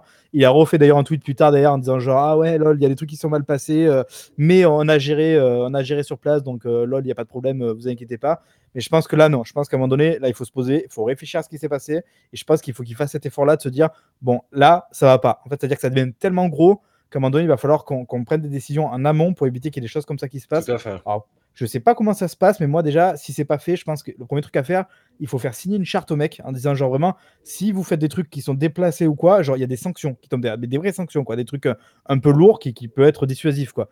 Je pense qu'il faut commencer déjà par là et, après il faut faire un gros effort de pédagogie, peut-être choisir aussi plus plus plus on dire euh, plus sagement, de manière sage euh, les streamers, peut-être pas prendre des mecs qui sont trop jeunes, ben, peut-être parce qu'ils sont pas encore rodés, qui savent pas contrôler un minimum le- leur communauté. Voilà, il y a plein de choses comme ça à voir. Et peut-être se dire qu'au-delà du, du fric à tout prix et des dons à tout prix, il faut peut-être aussi quand même maintenant un petit peu réfléchir à la- à- au fond du truc Ouais. et se dire, faut que c'est quand même les valeurs qui sont en Ouais, accord avec le. du le coup, C'est exactement ce que j'allais dire, Marc. Ouais, Euh, Il y, a- il y a un message qui est passé en plus de ça. C'est-à-dire que, genre, allez-y, traitez, traitez les femmes Ouais, euh, comme, comme tu fais, il n'y a pas de problème, ça passe bien. Et en plus, la meuf, comme elle pige rien, bah, ça pose pas de problème. Bah non, en fait, c'est pas comme ça que ça doit se passer. Et malheureusement, il y a un message qui est passé certainement auprès de, d'enfants ou de, de jeunes adolescents parce que, enfin, très clairement, le public de Twitch et de YouTube, c'est, c'est des enfants les trois quarts. Donc, euh, pour le coup, c'est compliqué, je pense, de voilà de- d'essayer de faire respecter. euh, D'un côté, tu as la parole et dire oh là là, il faut respecter tout le monde, euh, que ça soit, enfin, peu importe le sexe et tout ça. Et de l'autre côté, tu as une personne comme ça avec beaucoup beaucoup d'influence sur des, des jeunes esprits pas encore bien formés qui fait ce genre de choses-là, même si voilà, il a, c'était très très maladroit de sa part, c'était certainement pas très volontaire, effectivement, il l'a fait euh, parce que ça, il s'est emporté dans le truc et dans l'effervescence de l'événement et tout. Mais dans tous les cas, voilà, c'est exactement ce que dit d'ailleurs Dexter. Il faudrait revoir l'organisation, les invités. Après, la cause était juste, oui, la cause est bien. Ils ont, ils ont, ils ont quand même récolté Ah oui. 10 millions, donc ça, ça, ça, c'est oui. très très bien. Mais par contre, ce qu'il faut pas occulter, c'est qu'il y a eu ça. Et en fait, ça, qu'on le veuille ou non, euh, voilà, je Ça existe, ouais. vais pas, voilà, je vais pas euh, sur euh, français notamment dans la, dans la sphère, euh, dans la sphère FR, mais lui, il a décidé de ne pas en parler, alors qu'en fait, peu importe si c'est bien ou mal, ça fait partie de l'événement, mine de rien. Et il faut en parler parce que c'est important et parce que ça Tout fait partie fait. de l'identité des- de l'événement, que ça soit bien ou non, en fait. Tout Voilà, simplement. non, mais, puis, bah, après, on peut remercier euh, tous les gens euh, qui ont écrit des articles, notamment Gamecult qui a écrit un, un très bon article à ce sujet. Le monde Et, aussi, et, je crois. euh, parce qu'on on, on est quand même passablement à s'être fait insulter parce qu'on a dit ok ils ont ils ont levé 10 millions mais il y avait quand même de graves dysfonctionnements derrière. Tu peux pas défendre une, une- une- une noble cause sans, sans en porter des valeurs. Je, je veux dire, c'est c'est ce qu'en anglais tu, tu appelles walk the talk. Tu, si, si tu défends quelque chose, tu vas jusqu'au bout et, et tu ne peux pas pardonner ce genre de choses. Et, et- Et en prendre plus, ce genre de choses à la, à la- à la légère. Et nous, nous, on est les premiers et d'autres aussi, tu vois, un petit peu défendre au quotidien le média du jeu vidéo euh, ou le médium du jeu vidéo en disant voilà, c'est pas que des mecs, euh, c'est pas que des ados attardés qui jouent aux jeux vidéo et compagnie. Et là, en fait, ça donne finalement, à la base, c'était une super image, le Z-Event, de dire voilà, les mecs sont capables de se réunir, euh, de faire un truc pour la bonne cause et voilà, ils, ils ont un poids, voilà, les joueurs ont un poids et ça se voit en fait. Sauf que là, du coup, ben, maintenant, on est en train de basculer sur le truc inverse, c'est-à-dire que là, je peux parfaitement comprendre qu'un mec du grand public, il arrive, il tombe sur cette séquence-là manière ou d'une autre, ils disent bah voilà, bah vous voyez, les joueurs, c'est juste des gros bofs, quoi. C'est juste des gros bofs sexistes, euh, voilà, qui, s'acharnent sur les meufs parce que il y a eu cette meuf-là de, de- par rapport à Inox. Donc après, derrière, il y a eu Ulcia qui a osé, qui a osé réagir et qui s'est fait défendre aussi par d'autres mecs, il faut quand même le dire, euh, Ponce notamment, Antoine Daniel aussi, qui sont venus à sa rescousse en disant Mais les mecs, si vous pensez qu'il y a un problème à ce qu'elle a dit, c'est que c'est vous le problème en fait. Quoi. Ça, je trouvais que voilà, c'était très bien dit. Et au-delà de ça, il y a aussi un peu le cas bon, qui était plus rapide de, de Jill, je sais pas si vous avez vu ça aussi, où en fait les mecs se sont amusés apparemment à, à tirer de, leur, con- de, de son contexte une phrase spécifique et de dire Ah, vous voyez, elle est homophobe, alors qu'en fait elle était. euh, Ah non, non, non, non, Jill, s'est plantée aussi. Jill, elle, a cru, sens, elle, elle a cru qu'il y avait des trolls sur son... Ah oui, c'est alors, c'est le fameux truc bravo de lesbienne, c'est ça? Ouais, exactement. Qui, qui a... J'ai pas tout suivi à ce niveau-là. Ouais. Ouais, ouais, non, mais bon, Jill, je l'apprécie pas. Ouais, mais, mais tu vois, mais, mais hein. derrière, elle se fait défoncer. C'est triste à dire, je suis désolé, je veux pas tomber dans un discours un peu euh, féministe euh, de base, mais je pense qu'elle se fait défoncer aussi parce que bah, c'est une meuf, quoi. Tu vois, genre c'est con, Ouais, mais ouais, quand tu regardes bien, c'est Ulcia qui se fait défoncer, c'est Jill, c'est la meuf qui s'est fait, euh, s'est fait euh, inviter de Chopper Inox, et un côté, ben voilà, on est au- dans le milieu du jeu vidéo, y a, les meufs sont encore des proies, quoi. On en est là, quoi. je, je suis totalement d'accord. Si ça avait été un mec qui avait gueulé, il n'y aurait pas eu tout ce bordel. Ça, je suis, je suis exactement, je suis tout à fait d'accord avec toi. C'est vraiment, euh, c'est encore une fois, ça montre vraiment la, la débilité de, de certaines, euh, certaines personnes. Voilà, on, on va pas mettre tout le monde dans le même panier, évidemment, mais ça montre vraiment qu'il y a des gens, ils sont, ils sont, ils sont un peu fous, quoi. Enfin, c'est, c'est voilà. Et puis ça reste que, de, que du jeu vidéo entre guillemets. Donc euh, arrêtez de vous prendre la tête, quoi. Au bout d'un moment, c'est respectez-vous et point, quoi. C'est tout. Faut Non, arrêter, tout- quoi. tout- de toute façon, quoi qu'il en soit, moi je dis que le jeu vidéo c'était mieux avant et, et que là Ah. on est, on est, on est, on est, on, on- on est quand même. Il y a, y a y a de graves problèmes dans, dans- dans le jeu vidéo. Donc, vous, vous l'aurez compris, plus, comme plutôt ce soir, en fait, ce soir il n'y aura, pas de, de mal aimé parce que Ah oui. la, la rubrique reviendra un jour ou l'autre, mais mes compères ont décidé que rédiger ou travailler, très peu pour eux. Donc, voilà. donc, en lieu et place, j'ai senti la nécessité de partager avec vous mon état d'âme au sujet du, du média jeu vidéo, notamment en raison de beaucoup de choses que j'ai pu voir passer dernièrement dans mon fil Twitter. Et il s'agira de mon cri du cœur, parce qu'il faut que je vous le dise une bonne fois pour toutes, le jeu vidéo, c'était mieux avant. Comme vous le savez, je suis vieux, certains diront même extrêmement vieux. Donc, moi, j'étais pas là avant l'informatique. Contra- co- contrairement aux rumeurs. hein. Ah, il a envoyé ses lettres en pigeon voyageur, incroyable. C'est ça, ça, exactement. Donc, euh, en effet, mes premiers pas vidéoludiques, je les ai faits sur Commodore 64 avec des chefs-d'œuvre tels que Frogger et Lander. Ah, le bon vieux temps. Je, vais quand même essayer de dépasser ma nostalgie parce que ce soir, je, vais m'ouvrir à vous euh, sur un sujet qui m'attriste énormément, l'évolution de notre média préféré, le jeu vidéo. Et je vais étayer un peu mon, propos à- avec différents exemples. Malheureusement, je ne pourrais pas être exhaustif parce qu'il y, a- énormément d'exemples à prendre en compte. Donc, le jeu vidéo, c'était mieux avant, quand on était obligé de se rendre dans un magasin spécialisé pour avoir la dernière sortie, alors que maintenant, tu peux tout obtenir facilement. Et on va pas parler des, des systèmes qui te permettent de jouer, même si tu n'as pas de console ou de PC gamer. Quant au service d'abonnement pour jouer, ça, c'est vraiment la fin de l'industrie. Je veux dire, à quoi bon vouloir essayer de s'adresser à une majorité de gens? Franchement, c'était tellement cool quand tu allais dans une boutique et ça sentait mauvais. Le, le jeu vidéo, c'était quand même mieux avant quand c'était développé par quelques bros dans un garage avec comme moteur la passion, l'alcool, la nicotine et éventuellement des psychotropes.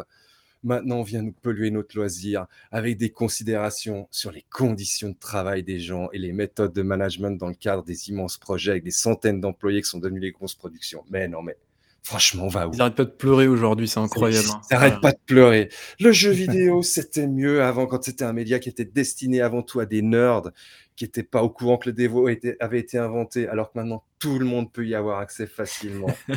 vous vous rendez compte que maintenant tout un chacun peut s'exprimer au sujet du jeu vidéo, alors que moi, moi par exemple, j'étais là au début, plus de 30 ans de jeu derrière moi. Franchement, cette démocratisation du média, c'est la fin. Avant ou moins, les jeux s'adressaient aux connaisseurs. On pouvait parler entre nous de productions plus ou moins connues sans que les béotiens interviennent. Là, c'est devenu un mass média qui pèse en termes de revenus plus que l'industrie du cinéma. Le marché de niche me manque, mais quelle tristesse. Franchement, le jeu vidéo, c'était mieux avant, quand c'était encore uniquement un public de true gamers qui jouait. Maintenant, c'est un public de fragiles et sans goût qui apprécie rien d'autre que des jeux formatés. Qui apprécie Halo en multi notamment. Ouais. Et, et les développeurs, non, non, puis les développeurs qui jouent le jeu uniquement pour pouvoir vendre le jeu. La prise de risque, ça n'existe plus, alors qu'avant, tout était prise de risque. Oui, maintenant, le jeu vidéo, c'est plus que des itérations annuelles ou biannuelles de Call of, FIFA, Assassin's Creed, et j'en place. En plus, ça plaît aux gens. Franchement, le jeu vidéo, c'était mieux avant, quand il n'avait pas, pas encore été pollué par le wokisme et le révisionnisme culturel. C'est pas grave qu'un jeu comme Punch Out sur NES, il est joué sur des préjugés raciaux. À l'époque, au moins, on pouvait s'exprimer. Non, mais sérieux, vous vous rendez compte Dans Mass Effect, on va prendre Mass Effect comme exemple. On nous a supprimé des plans sur le postérieur de Miranda. Mais quel affront Alors que je cite, dans le jeu, c'est littéralement une femme fatale et ces plans, ils aident au développement du personnage. Et après, on vient nous dire que les nouveaux plans seraient plus salutaires et qu'ils corrigeraient une mise en scène à la limite du vulgaire, autrement dit, des gros plans très sexistes, ou que le fait de filmer le postérieur de Miranda en gros plan n'a aucune justification si c'est de la sexualiser. Tout cela, notamment bah, bah, au, au nom de mouvements tels que MeToo. Un autre exemple, encore plus récent de révisionnisme, dans le remaster de GTA Vice City. Non, mais, mais rendez-vous compte, le t-shirt du personnage Phil Cassidy a été remplacé. Dans l'original, il portait un t-shirt avec le drapeau confédéré et ils ont osé le remplacer. C'est de la censure. Je veux dire, c'est pas comme si le drapeau confédéré, longtemps symbole des États du Sud qui ont déclenché une guerre civile sanglante pour défendre l'esclavage, a récemment fait l'objet d'un nouvel examen car en plus en plus de blancs réalisent à quel point il est raciste et qu'en 2015, Apple a retiré de l'App Store tous les jeux qu'il arborait. L'année dernière, Twitch a interdit l'apparition du drapeau confédéré sur la plateforme de streaming. Oh là là. je ne vais pas m'étendre sur le fait que ce mois-ci, Capcom, Capcom a supprimé les commentaires suggestifs et le fait qu'on pouvait regarder sous les jupes dans sa nouvelle version VR de Resident Evil 4. Franchement, j'aurais encore tellement d'exemples à vous donner, comme le fait que certaines armures euh, RPG euh, ou MMORPG soient, soient sexistes. Mais où va le monde? C'est pas comme si ce dont je venais de vous parler pouvait cultiver des biais ou des stéréotypes. En plus, il y a certaines études qui, tendraient à prouver que c'est vrai. Bref, quoi que l'on dise, et j'espère que vous êtes d'accord avec moi, le jeu vidéo, c'était mieux avant. Bon, bravo. vous, l'aurez compris, il s'agit de propos satiriques qui font écho à ce qu'une minorité malheureusement vocale véhicule sur les réseaux sociaux pour, résumer brièvement en fait le sous-jacent à toutes les horreurs que j'ai pu déclamer précédemment et, avant de débattre euh, avec mes collègues, je pense qu'un certain nombre de personnes n'acceptent tout simplement pas le fait que leur média favori soit devenu grand public et qu'en fait ce, dernier il a évolué et grandi ces dernières années, ce, qui implique bah, qu'il y a du changement. Et, je pense que c'est avant tout à ces gens maintenant de mûrir, à de faire table rase de leurs biais, de leurs certitudes. Je veux dire, même moi, hein, j'ai des biais, j'ai eu des certitudes mais, j'essaie quand même un peu de m'améliorer. Hein. Et, c'est donc à ce type de, public de, grandir. Et, je, rajouterais aussi qu'en fait, le, jeu vidéo, c'est jamais aussi bien porté qu'actuellement et il n'a jamais été aussi diversifié qu'à l'heure actuelle. Bon, et accessible aussi qu'aujourd'hui. Voilà, voilà. C'est hyper important. Alors, à chaud, quelle est votre opinion? Euh, moi, je voudrais bien que tu mettes euh, en plein écran mon image, s'il te plaît, parce que je me suis pas fait chier pour rien quand même. Ouais, ouais. Baby Bull nous a fait une extrêmement belle image. Je vous la montre.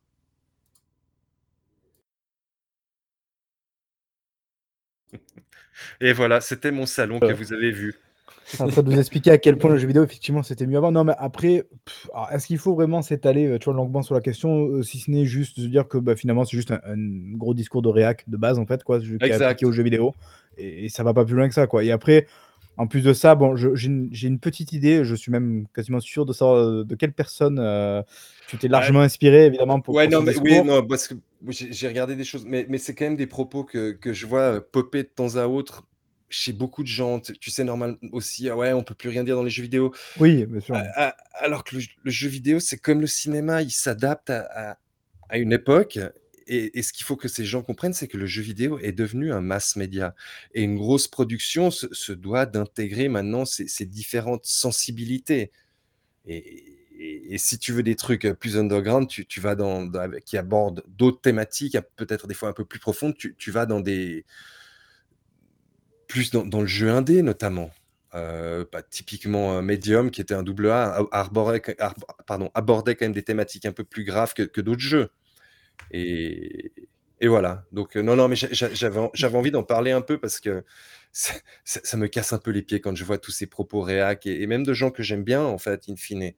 Et, et voilà, c'est bah, peu C'est toujours pareil, c'est-à-dire que des fois, des fois euh, et c'est peut-être là d'ailleurs des fois que ça, ça tire aussi sa source, ce genre de discours, il y, a des, y a des parties de discours qui peuvent être pertinentes, qui peuvent être intéressantes à discuter, à débattre. Euh, évidemment, je veux dire, le fait qu'on se moque un peu de ce discours-là ne veut pas dire qu'on est forcément euh, totalement adonné à la gloire du Game Pass et que le démat, c'est forcément bien dans tous les sens. Enfin, voilà, il y, a des choses sur lesquelles on peut débattre, quoi, évidemment, mais la manière dont c'est apporté, et c'est finalement une caricature là que tu as fait, mais qui vraiment, des fois, c'est de cet acabit-là, quoi. La manière dont c'est mené, dont c'est apporté, des fois, je me demande si ça sous-tend pas un autre texte derrière, tu vois, de dire euh, est-ce que c'est pas juste une, manière de penser qui, au-delà même du propre sujet qu'il est en train de traiter, c'est juste une, une, philosophie de vie à se dire bah, de toute manière, voilà, tout... ce qui est progressisme, c'est nul, quoi. Tout à fait, non, non, mais c'est euh, intimement lié. Euh, et comme le dit Edouard, merci d'être avec nous, Edouard, hein, on peut plus rien dire de toute façon. ouais, c'est finalement le leitmotiv de, de, de, tout ça, quoi. Mais ouais, mais ouais, ouais, je sais même pas si ça mérite vraiment qu'on en débatte, tu vois. Non, non, mais, mais si, si, vous aimez bien, on reviendra de temps en temps un peu avec, avec des, des coups de sang comme ça. Des sur des exemples. Je pense qu'il y en a des, des, pas mal croustillants euh, un peu tout le temps. Donc, euh, voilà, voilà. de quoi alimenter la, la, chronique, effectivement. Voilà, qui finira donc, euh, qui achèvera de nous placer sur l'échiquier politique, évidemment, du... du, jeu vidéo. on, podcast game, voilà. On, est très très mal placé. Bon, ce chapitre étant à, à présent clos, passons à nos avis concernant deux jeux du moment et commençons par Back for Blood. Donc, Babybull, tu, tu, tu es le seul à l'avoir terminé. Oui, et je, vais bientôt le terminer deux fois d'ailleurs pour le coup. Oh là là, mais moi je vais y jouer et personne ne veut là. pas Babybull est un true gamer, contrairement à moi. Tout à fait. Euh, Alors, euh, Back 4 Blood, qu'est-ce que c'est? Alors, vous, avez, vous allez même avoir des captures où je ne joue pas tout seul, puisque effectivement, j'ai un ami qui a bien voulu jouer avec moi. On a découvert que Baby a des amis, et ça, je trouve fabuleux. Incroyable. Alors Back 4 Blood, qu'est-ce que c'est? Euh, Ce n'est pas l'effort Dead 3, hein, tout simplement. On va se calmer tout de suite. Mais Back 4 Blood, eh bien, qu'est-ce que ce n'est pas? Je vais commencer par n'est pas, pour commencer. Alors Back 4 Blood, ce n'est pas un deck builder ou un énième jeu de cartes. Alors comme vous pouvez voir ce que, ce que vous avez sous les yeux, c'est un petit peu bizarre. Vous avez une espèce de fonctionnalité où vous avez des cartes. Alors en fait, donc à la base, c'est un FPS, donc un shooter avec des zombies. Vous allez d'un point A à un point B, finalement comme un Left 4 Dead. Euh, c'est peut-être la dernière fois que je vais dire Left 4 Dead parce qu'en vrai, euh, oui, ça ressemble à Left 4 Dead, mais Enfin voilà, c'est pas la peine de le répéter pendant 107 ans. En tout cas, voilà, vous avez une sorte de des, cartes en fait que vous devez sélectionner pour vous équiper. Au cours de votre partie, ces cartes vous procureront des bonus. Donc ces bonus sont assez intéressants. Euh, il y en a certains qui sont assez cool, notamment le fait de, bah, par exemple, quand tu tapes au corps à corps, ça te rajoute deux points de vie. Par exemple, j'aime beaucoup ce bonus-là parce que bah, notamment ça te permet de te soigner juste en frappant des zombies au corps à corps. Donc il y a beaucoup de choses qui vont dans ce sens-là, donc ça c'est assez chouette. Et, euh, et, dans tous les cas, bah, en gros, tu construis ton deck et ensuite tu pars en mission. Alors, ce qui se passe, c'est que euh, bah, les, for euh, les Dead, merde. ah, ah bravo, voilà. Ouais, j'avais dit que je le répéterais pas, mais bref. Euh, Qu'est-ce que Back 4 Blood n'est pas? Back 4 Blood n'est pas un bon jeu solo. Voilà, il faut vraiment, j'appuie vraiment là-dessus. Parce que les euh, Back 4 Blood, je vais finir par y arriver.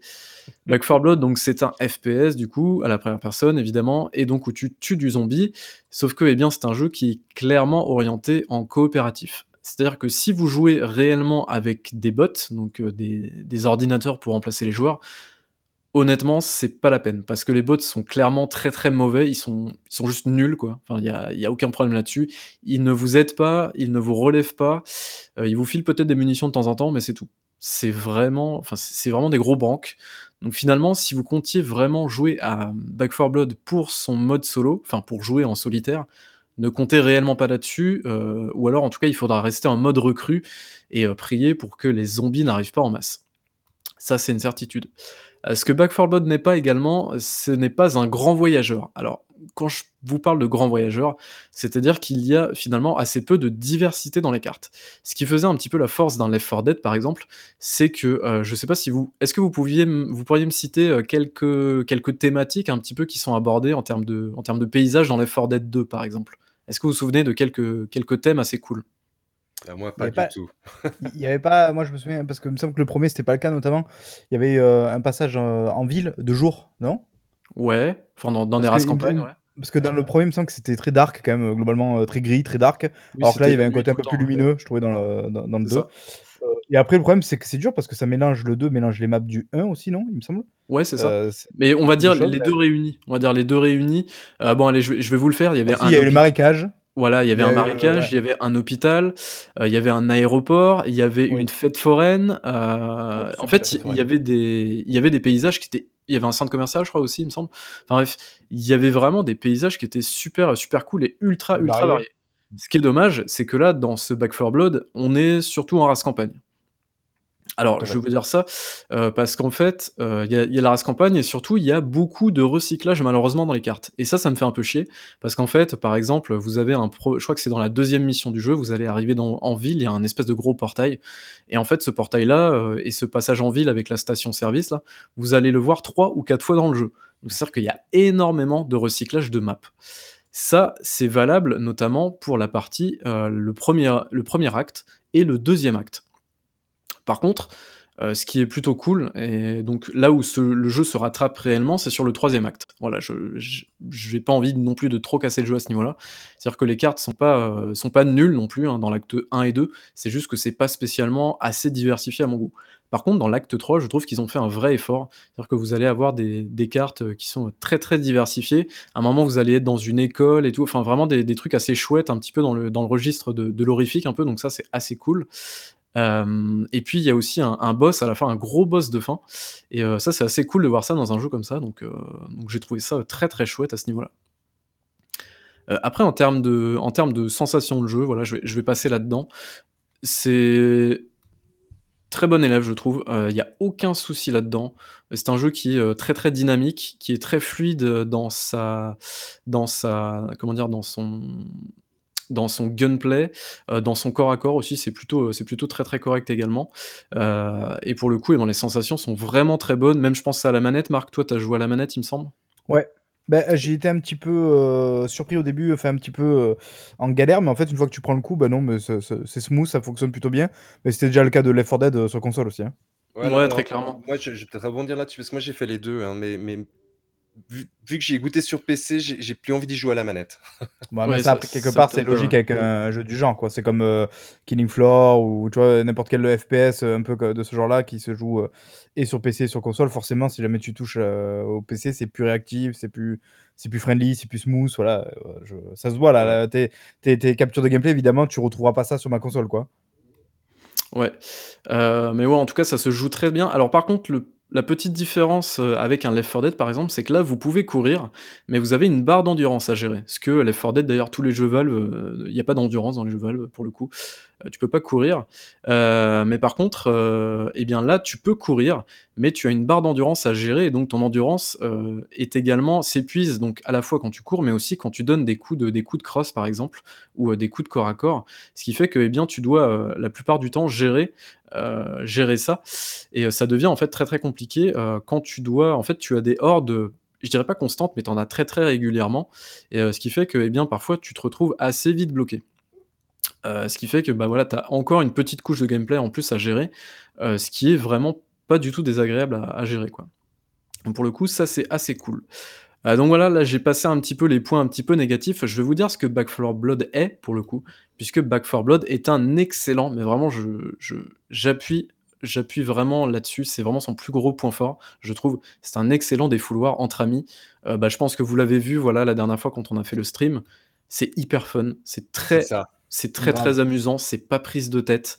C'est, c'est vraiment un jeu qui est, heu, qui est, heu, c'est un bon défouloir. Tu t'amuses vraiment bien et et voilà, en fait, j'ai rien d'autre à ajouter, quoi. Ouais, C'est plaisir instantané, en plus. c'est ça. C'est tu prends tu prends ta manette, au bout de 10 minutes, tu kiffes.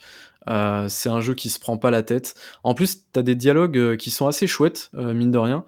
Heu, tu as des dialogues un peu à la con où des fois ils s'insultent et tout, donc ça, c'est bon, c'est pas un truc de fou, mais je trouve que ça apporte un petit il y a quelques petites répliques qui sont assez chouettes entre les personnages. Donc ça apporte une ambiance assez cool.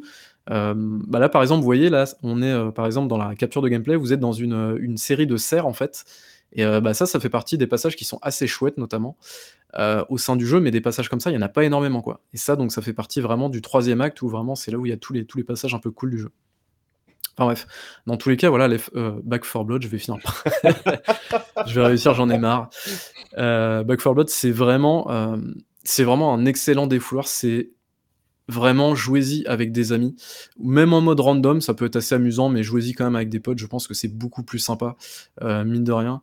Heu, mais voilà, ça reste, vraiment très, très sympa à ce niveau-là et ce qu'est Left 4 heu, ce qu'est Back 4 Blood, je vais finir par y arriver, heu, Back 4 Blood est un Left 4 Dead moderne, voilà.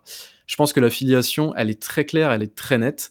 Back 4 Blood, c'est un c'est un gros défouloir avec des similitudes assez dingues avec un Left 4 Dead, heu, c'est-à-dire qu'il y a le même type d'infectés, enfin d'ennemis spéciaux.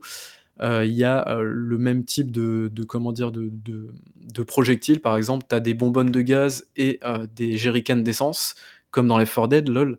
C'est assez marrant. Euh, tu as des collectibles aussi, tu peux balancer des, comment dire, des, des grenades ou des, molotovs.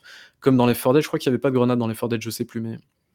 Enfin bref. Mais il y a cette bombe artisanale là qui permet d'attirer les, Oui. les, les mobs vraiment, vraiment, là pour le coup, vraiment comme dans les Fortnite ouais. quoi. Genre, C'est ça, c'est exactement ça. C'est vraiment du, du copier-coller. Enfin, c'est assez, c'est limite du plagiat. Mais en fait, comme c'est bien fait, à aucun moment tu te dis c'est c'est nul quoi. Enfin, c'est en fait ça marche tellement bien que t'en viens à te dire bah ok c'est les 4 Dead en moderne. C'est pas les 4 Dead 3. Euh, c'est pas 4 Dead 3 pour les raisons que je vous ai évoquées précédemment. Notamment, moi, ce qui m'a vraiment saoulé, c'est la diversité des, cartes.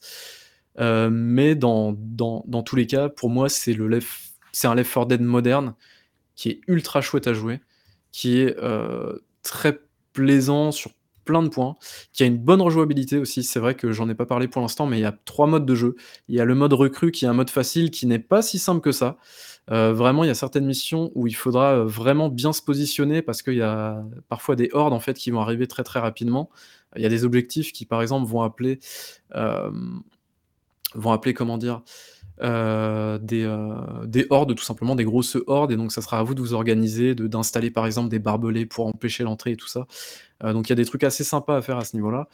Et en plus de ça, bah, vraiment, c'est c'est un kiff total parce que bah, dès que tu augmentes un petit peu le, potard dans la difficulté, bah là tu ressens vraiment que t'en chies. Et ça, c'est plutôt cool. Euh, je dois avouer que là, on est, euh, je suis en train de terminer le jeu en mode. euh, c'est le mode au-dessus, je crois. C'est le mode intermédiaire. En gros, c'est mode difficile. T'as normal, difficile et, et très difficile. Et rien que le mode difficile, déjà, c'est, ça commence à être un peu chaud. Donc, donc voilà. Euh, bah écoutez, je pense que j'en ai terminé. Donc voilà, pour résumer, euh, ne jouez pas à Back 4 Blood en, en solo parce que c'est Ouais. vraiment nul. Sauf si vous n'avez pas le choix, évidemment. hein. Mais si vous avez la possibilité, jouez-y en, jouez en coop. Euh, mais sinon, euh, bah, c'est un excellent jeu en, en coop. Euh, il est peut-être un peu cher, je trouve, par contre, pour le contenu et la- le recyclage. Voilà, bah, ce que vous voyez à l'écran, là, par exemple, c'est un passage qui est deux jours, mais le même que tout à l'heure qui était de nuit. Je sais pas si vous reconnaissez un petit peu avec Ouais, la ouais, tout et tout. C'est voilà. Et en fait, il y a trois ou quatre fois ce genre de choses-là en fait au sein du jeu, ce qui est assez euh, dommage en fait, parce que du coup, ça va te, ça va te bouffer un petit peu ton ta rejouabilité entre guillemets. Et sinon, voilà, j'ai j'ai peut-être oublié de parler aussi des cartes de corruption, euh, ce qui permet de, de gagner un petit peu en rejouabilité. En fait, à chaque partie, euh, donc vous allez choisir votre- vos cartes qui vous permettent d'avoir des bonus.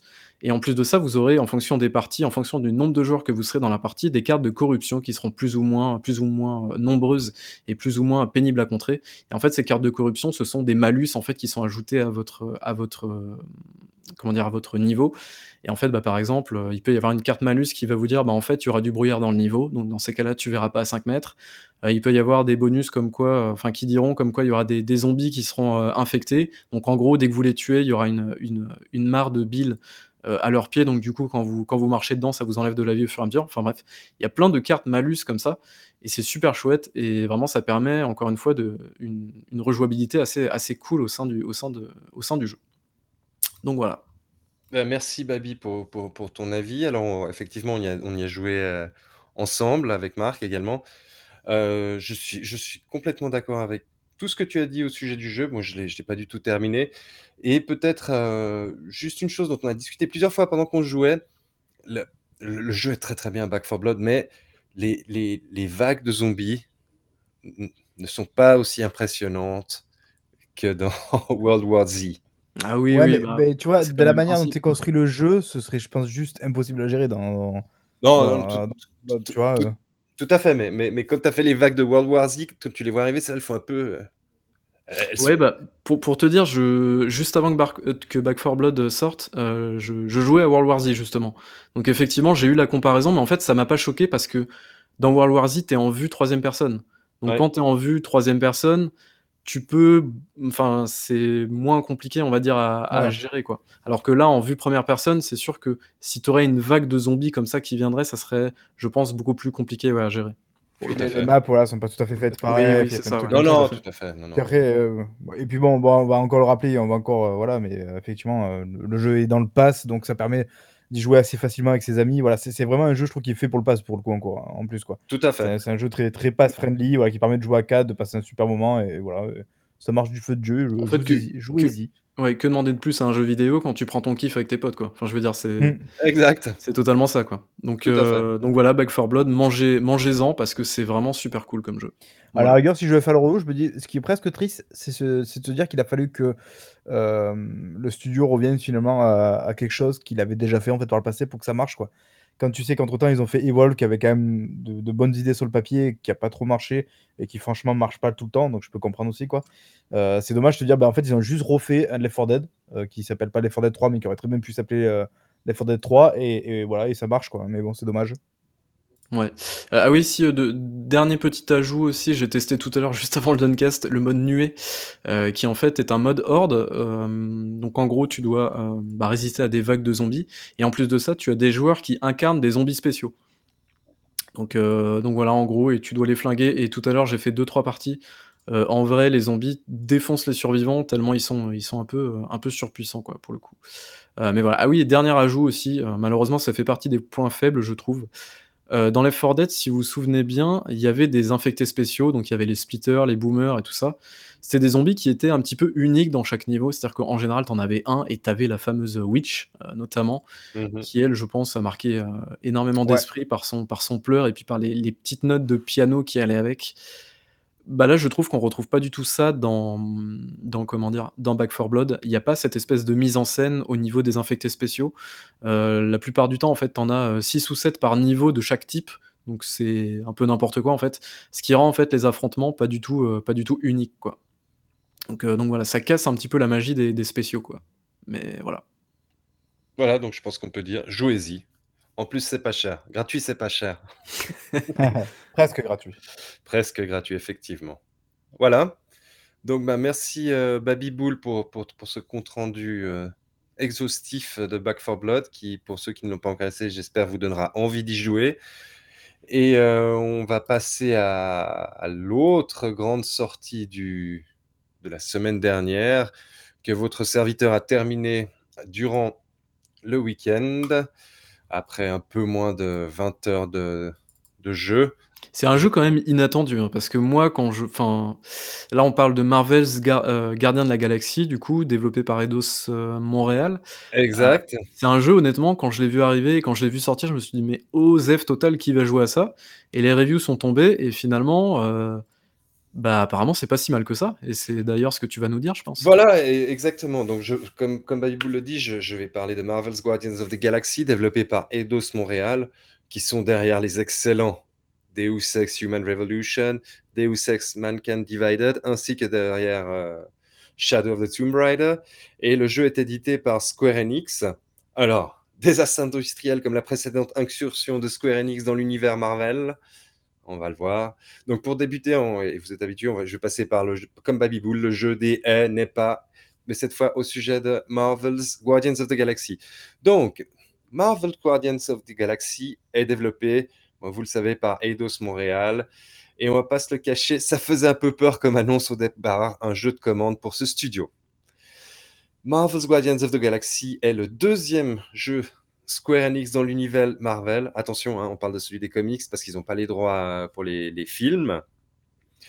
Alors, ce jeu est un jeu de plateforme, tir à la 3e personne. C'est un jeu solo et couloir, les avec des espaces plus ou moins ouverts et comme Baby-Boule le le disait, en fait, ce jeu est une bonne surprise. Franchement, je je m'y attendais pas. C'est quand j'ai commencé à voir les les très, très bons retours que je me suis dit: «Allez, fais ton Yankee, achète le jeu». Comme Far Cry 6, c'est ça, si j'ai bien compris? Non, les les Far Cry, je les fais tous. Ça ça c'est non, Far Cry, c'est autre chose, c'est le syndrome de Stockholm. Je suis otage du bi. Bon.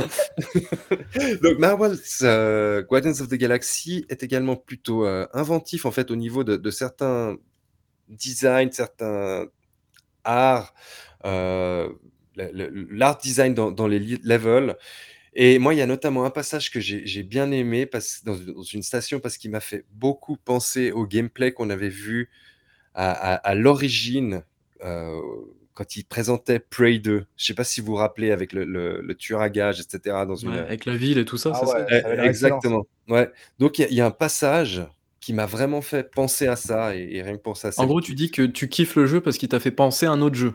Non, mais, non, mais ça, c'était un, ça, super passage parce que ça m'a, ça ça, ça fait, fait penser à ce qu'aurait pu être Prey 2 si- s'ils avaient pu aller ju- jusqu'au bout.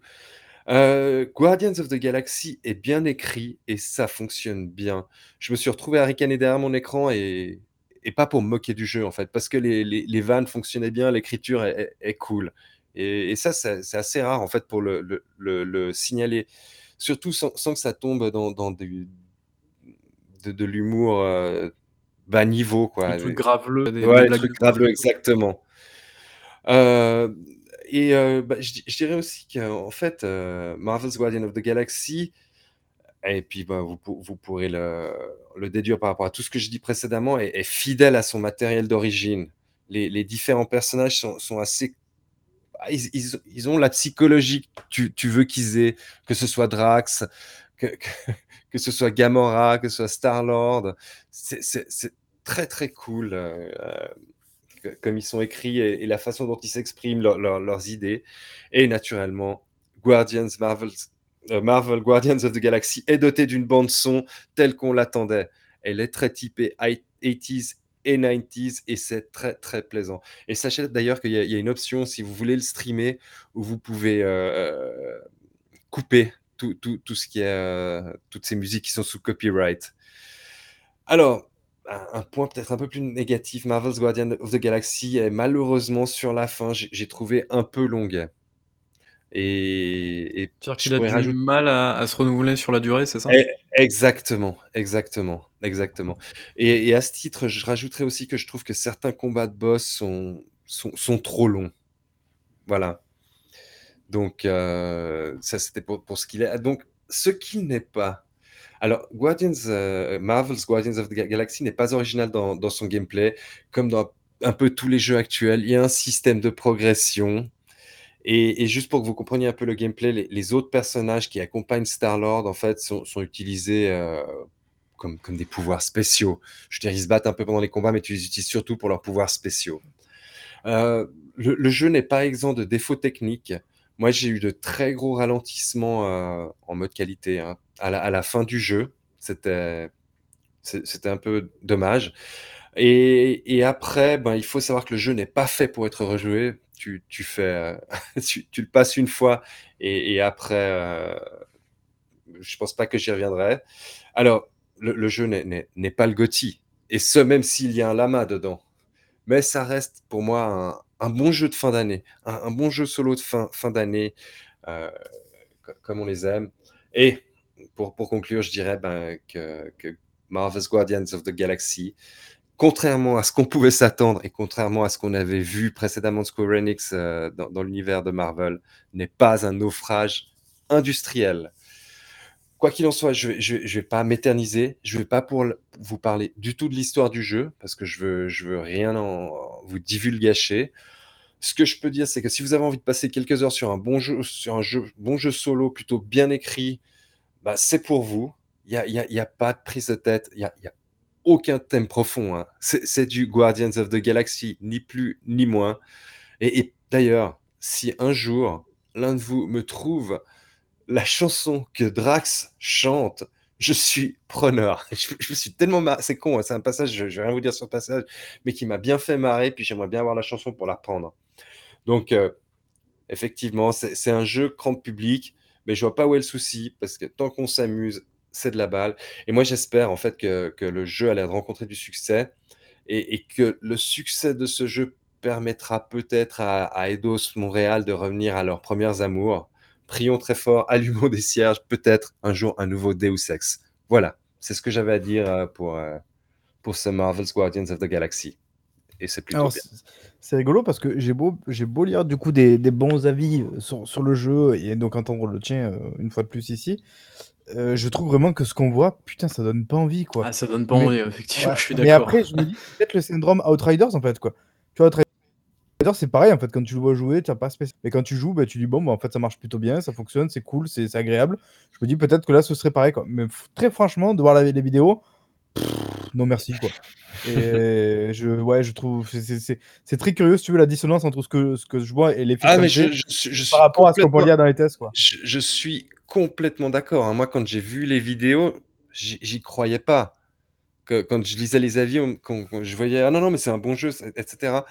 Vra- vraiment, le, le- le truc que je trouve cool, c'est l'écriture qui fonctionne bien, qui te donne envie d'aller voir la suite de l'histoire, mais même s'il a rien d'exceptionnel, hein.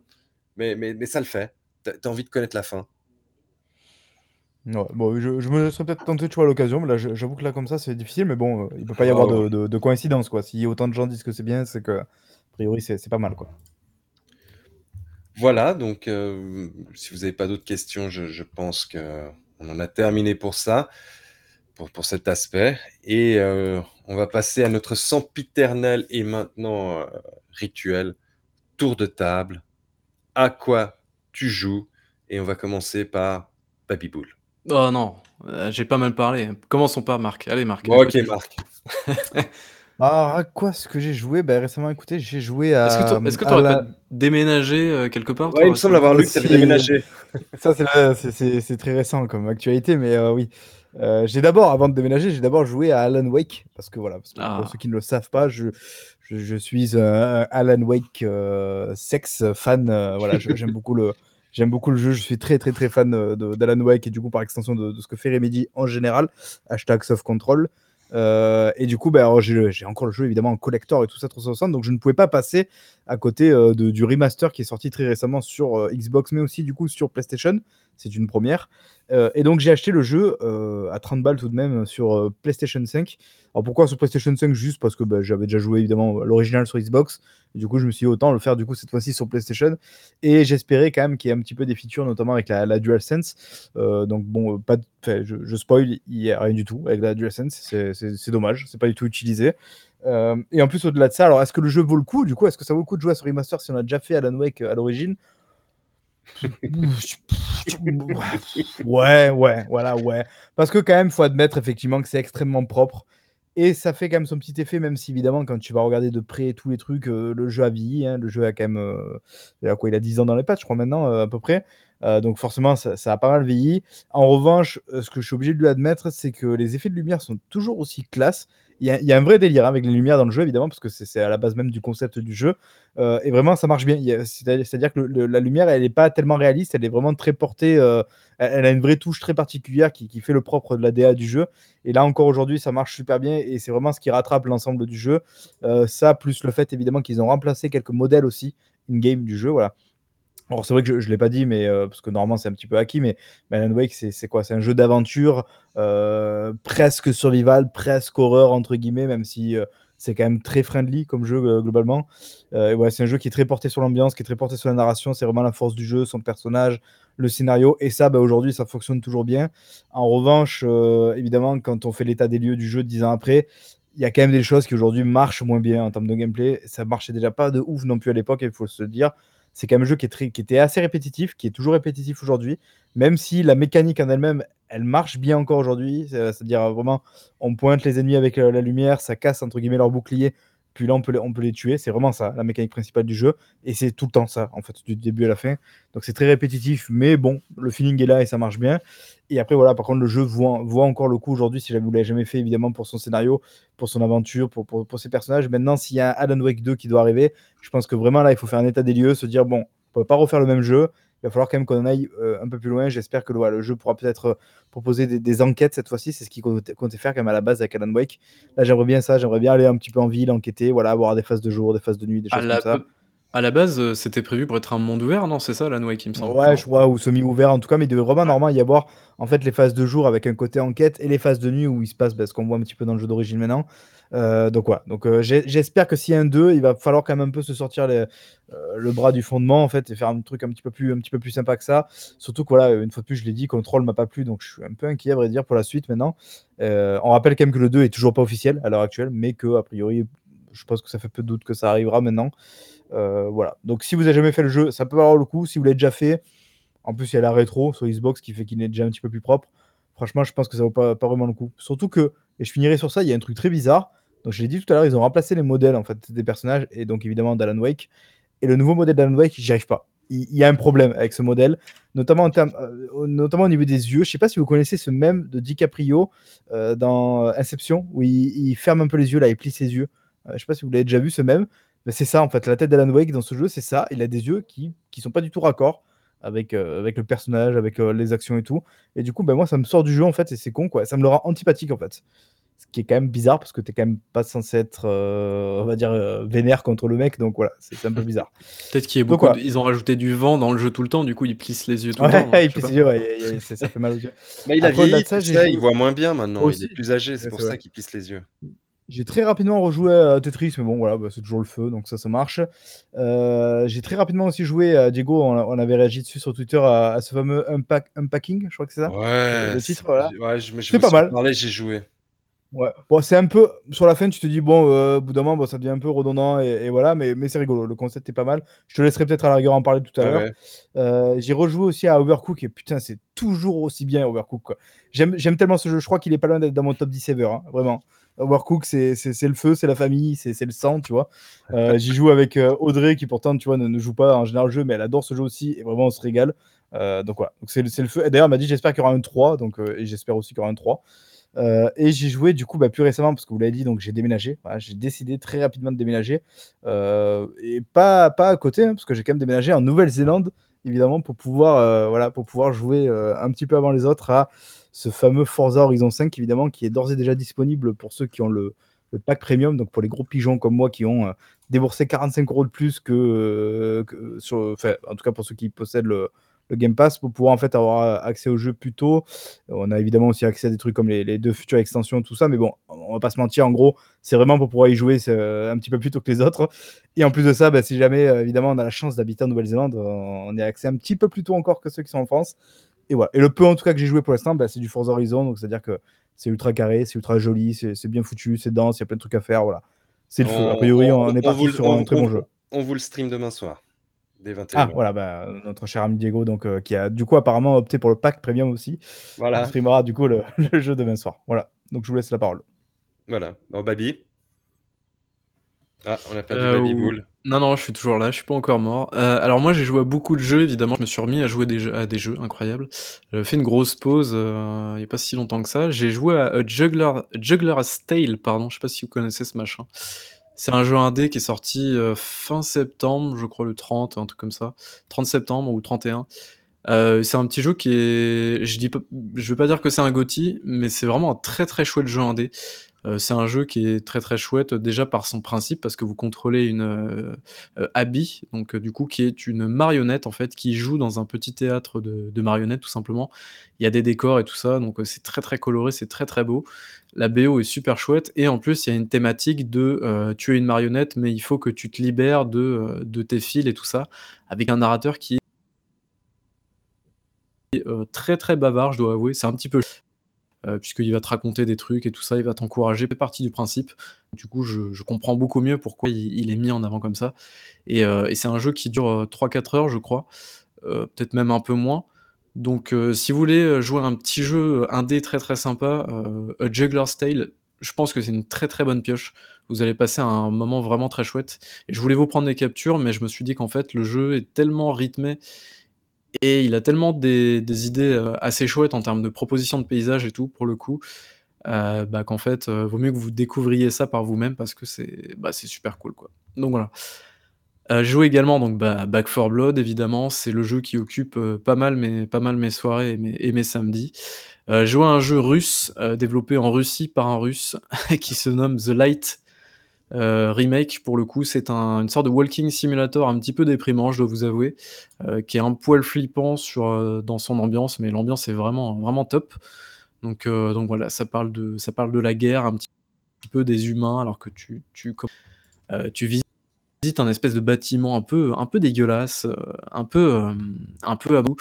Et, euh, et en fait, tu apprends que, bah, en fait, euh, c'était un petit peu, un petit peu des, communistes là-dedans et que, bah, il s'est, passé des choses et qu'il y avait un petit peu la fin du monde et que tu arrives là-dedans et tout. Enfin, c'est, c'est assez étrange comme jeu. C'est un jeu qui dure une heure et demie, je crois, deux heures, un truc comme ça. C'est, très chelou comme jeu, mais pourquoi pas. J'ai également joué un autre jeu qui s'appelle Old Man Journey. Est-ce que vous connaissez ce machin-là ou pas? Je pense au moins C'est mon histoire, ça. je voulais faire la blague, mais je me suis dit non, bah écoute, tu l'as fait, donc tant mieux. non, pas, euh, alors en fait, c'est un jeu, je crois, qui est sur mobile d'ailleurs. En gros, c'est un petit jeu qui raconte l'histoire d'un papy euh, qui, euh, qui, comment dire, qui, qui va à un endroit spécifique et donc au fur et à mesure de l'aventure, bah, en fait, c'est un puzzle game, hein, tout simplement. Tu dois déplacer des collines en fonction de la perspective pour le faire passer d'un endroit. Et c'est assez chouette et, euh, et c'est assez émouvant en plus de ça. Et en plus de ça, bah, la musique défonce. Vraiment, la musique est trop trop cool. Donc, donc voilà, excellente pioche. Et en parlant de mamie, bah, je vais vous parler de, de papy, pardon, je vais vous euh, parler de son pendant euh, mamie pour le coup, parce que j'ai joué un autre jeu avec un vieux, enfin une vieille pour le coup. Euh, ça s'appelle the, Stillness of the Wind. Alors ça, c'est un espèce... En fait, vous jouez une, une grand-mère du coup, et qui doit gérer une petite ferme, et la grand-mère, elle avance à deux à l'heure. Et c'est ça pendant tout le jeu. voilà. c'est tout. Voilà. Et, et en vrai, c'est un jeu qui peut paraître chiant sur le papier, qui est chiant d'ailleurs sur le papier, qui est chiant euh, sur, euh, sur comment dire, dans la réalité. Enfin, quand il joue, c'est un jeu qui est chiant en fait. Mais je pense que si vous faites l'effort d'y jouer, euh, ça peut vous apporter quelque chose. Ça vous apporte en fait la vision d'une personne âgée quand vous n'êtes pas âgé. Et je trouve que le message est super super cool et j'ai vraiment adoré le message qui, qui, qui fait passer quoi. J'ai trouvé ça assez, euh, assez, assez cool.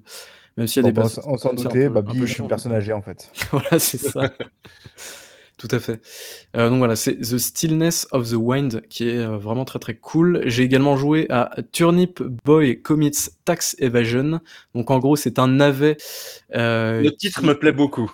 Le titre est très drôle. En gros, c'est un navet qui essaye de, frauder euh, au niveau de, sa taxe, en fait, de sa taxe euh, des impôts locaux, une connerie comme ça. Et en gros, il se fait choper par le maire de la ville, qui est un maire euh, oignon, je crois. Et, en gros, eh ben, le maire oignon va l'envoyer, va l'envoyer dans la ville faire des, des missions, en fait. C'est un jeu qui est très drôle, qui est bourré d'humour. Euh, c'est un petit jeu vu du dessus, voilà, avec plein de légumes, euh, plein de légumes qui vous parleront. Euh, c'est assez drôle. Il y a des fraises, vous allez rencontrer des patates aussi. Il y a des, il y a des jeux de mots qui sont assez assez cool aussi. donc voilà, ça reste assez chouette. et puis c'est un jeu qui est pas trop long pour pour son, son principe de jeu. Donc non, c'est plutôt cool et en plus ça tourne que autour des, de l'évasion fiscale. Donc forcément, c'est très très drôle pour le coup. Ah, c'est un, un, jeu suisse? Je n'irai pas jusque-là, mais Et donc, je vais terminer ma longue liste de jeux avec, euh, je suis en train de me refaire donc The Walking Dead, The Telltale euh, Series. Donc voilà, j'ai repris avec la première saison, j'ai fini le premier épisode et vraiment, euh, enfin, tu sens vraiment les les personnages sont vraiment c'est super bien, quoi. C'est ça si ça a bien vieilli. Je sais pas si les prochains épisodes auront mieux, moins bien vieilli que ça, mais en tout cas, je trouve que ça a bien vieilli. Et tu sens que les personnages, déjà dès le premier épisode, c'est waouh quoi. Vraiment, l'écriture est vraiment, est vraiment trop cool. Tu sens que bah, la, petite, du coup, Clementine, elle est, elle est vraiment, euh, elle est vraiment euh, assez fragile, mais, ultra curieuse et ultra attachante. Et tu sens que, bah, le personnage que tu, tu diriges, Lee, il est vraiment. Euh, il est un peu maladroit dans ce qu'il dit, mais il est, aussi très très euh, et vraiment génial quoi. Et donc euh, du coup j'ai hâte. Euh, bah, je crois que c'est la troisième fois que je fais le jeu. Très bien écrit de, de, mémoire. Je sais ce qui se passe et la fin elle est, elle est complètement bouleversante quoi. Et, et, ouais, du coup, vraiment, c'est excellent. Et donc, du coup, je vais me faire les quatre saisons pour le coup. Donc, on verra ce que ça donne, quoi. Mais voilà. Bravo, bravo, bravo, Baby Bull. Donc, tu as terminé? Et... Il y a encore un petit jeu secret? Ouais. Et toi, du coup, à quoi as-tu joué Alors, alors d'abord, on va commencer par tout ce qui est la honte. Donc, j'ai complètement terminé Far Cry 6. ça, c'est fait. Ça, c'est dur, ça. C'est bon. Est-ce que tu as réussi à faire la euh, mission Danny, euh, machin ou pas? Oui, oui, je l'avais faite. D'accord. Ah ouais, en fait, t'as glitché Ubisoft carrément, quoi. Incroyable. C'était avant le patch. Euh, chez Ubi, j'ai relancé un autre jeu. Voilà, c'est fait. J'ai relancé Ghost Recon Wildlands parce qu'ils ont sorti du nouveau contenu. C'est On pas va le faire. J'ai joué avec des potes, mais j'ai joué avec des potes, on s'est bien marré l'autre soir, donc euh, c'était parfait. Avec des potes, ça passe bien en vrai, c'est cool. hein. Non, non, avec des potes, ça, ça passe bien. Et on- Par contre, tout seul, c'est Stockholm un peu, on est d'accord. hein. Tout seul, Ouais, ouais, tout à fait. Non, non, non, mais là, c'était avec des potes. On se balançait des pains de C4 dans l'hélicoptère. Tu peux aller me chercher ça, s'il te plaît? Bam Oh, oh, oh, Je suis mort de rire. ou- voilà. Euh, sinon, je me suis lancé en, en parallèle, je sais pas pourquoi, dans, dans les euh, Dark Pictures Anthology. J'ai donc fait le, le premier, Man of Medan, qui était, qui était pas trop mal. Euh, donc les, les Dark Pictures Anthology, pour ceux qui ne savent pas, c'est des sortes de walking sim horreur. Est-ce que ça joue comme les Telltale ou pas un petit peu? Non? J'ai l'impression que ça se joue un peu comme ça, non? Ouais, oui, oui, exactement, exactement. Sauf que là, tu as un parti pris graphique euh, bah, très Unreal Engine, très haute qualité. Ouais. Et, euh, et, et voilà, donc euh, j'ai j'ai terminé Man of Medan. Et, et je crois qu'ils ont une, une- pas mal de rejouabilité aussi. Parce que tu peux faire mourir certains personnages, tu peux faire évoluer leur- leurs relations entre eux, etc. etc. Donc j'ai fait de Man of Medan. Et pour l'instant, euh, j'ai donc terminé. J'ai fait Little Hope, terminé également. Alors, je sais que beaucoup de gens n'aiment pas Little Hope. Je ne sais pas pourquoi. Moi, je je je préfère le, le deuxième, Little Hope, avec, euh, bah, parce qu'il a une thématique euh, sorcière de Salem, etc. J'ai, trouvé très cool. Mais c'est marrant, quand je joue à ces jeux, moi, je, moi, je pense à Marc, qui est assez un, un fan d'horreur, etc. Je pense qu'il y a, il y a deux, trois trucs qu'il devrait bien aimer. Et là, je viens de lancer le, le dernier qui, qui vient de sortir, c'est House of the Ashes. C'est le truc Et- en Algérie, non? C'est ça, un truc comme ça Ou dans le en désert Irak, en Irak, en Irak. Irak, euh. C'est celui qui me chauffe le plus, tu vois, des trois, lui. Ouais, ouais, et, et déjà le setting, je le trouve très très cool. euh, ben, ben, euh, Irak, Mésopotamie, etc., etc., 2003. Euh, Il y, a, il y, a, il y a notamment un petit moment, il prend une munition et c'est une munition au phosphore blanc. Y a- c'est assez mature, c'est pas mal. Mais je ne l'ai pas encore terminé, donc euh, je, je vous ferai mon feedback une fois que je l'aurai terminé. Euh, Mais petite, que je- euh, petite question par contre avant. euh, c'est des épi- ça, ça dure combien un épisode? C'est à chaque fois ou? Ouais, 3-4 heures, je dirais. Ouais, ok. Parce qu'ils en sortent un tous les un an, un an et demi, il me semble. hein, des épisodes. Ouais. Ouais, bah là, il y a, il y a- il y a toujours il y a, il y a un nouveau qui vient d'être annoncé. Euh, comme Marc disait, ben, su- on, on a été hypé, les deux, on a installé Unpacking. Alors, Unpacking, c'est un jeu en 3D isométrique, euh, un peu pixel art, où on ne fait que déballer des cartons et ranger des choses.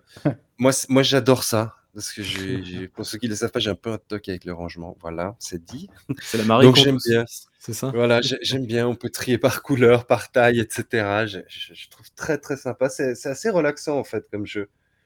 Parce que tu dois arriver à la Ouais, fin c'est- et. très bête, hein, c'est vraiment, tu es dans un endroit, voilà, tu, tu déballes des paquets, donc euh, d'après tu as petit à petit plein d'objets, et à toi de voir où est-ce que tu vas les mettre, et, et très vite, effectivement, ça, ça titille le, on va dire le, le toc du rangement que certains peuvent avoir, que j'ai un, peu aussi parfois pour un moment, quoi. C'est un côté un peu relaxant, moi, je trouve, de, de ranger les choses, donc vraiment de, de les aligner, que les choses soient bien cohérentes, soient bien, euh, soient bien mis, soit, voilà, ça, ça- que ça ait du sens aussi, parce qu'évidemment, si jamais tu mets un objet à un endroit qui a absolument aucun sens par rapport à, à sa nature, le, le jeu va te le dire, va te le mettre sur brillance en mode non, mais c'est pas là en fait qu'il doit aller l'objet.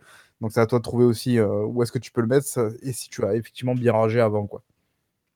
Voilà. Ça a d'ailleurs un côté un peu, euh, je trouve presque philosophique parce que ça suit en fait du coup la, la vie euh, d'une personne. Donc en fait, tu commences vraiment avec au début euh, sa chambre, sa chambre d'enfant ou, ou d'enfant d'ailleurs, au début. Puis après, en fait, tu vois dans, dans sa vie, donc il finit par avoir au bout d'un moment un studio, donc là tu peux te, tu peux te placer.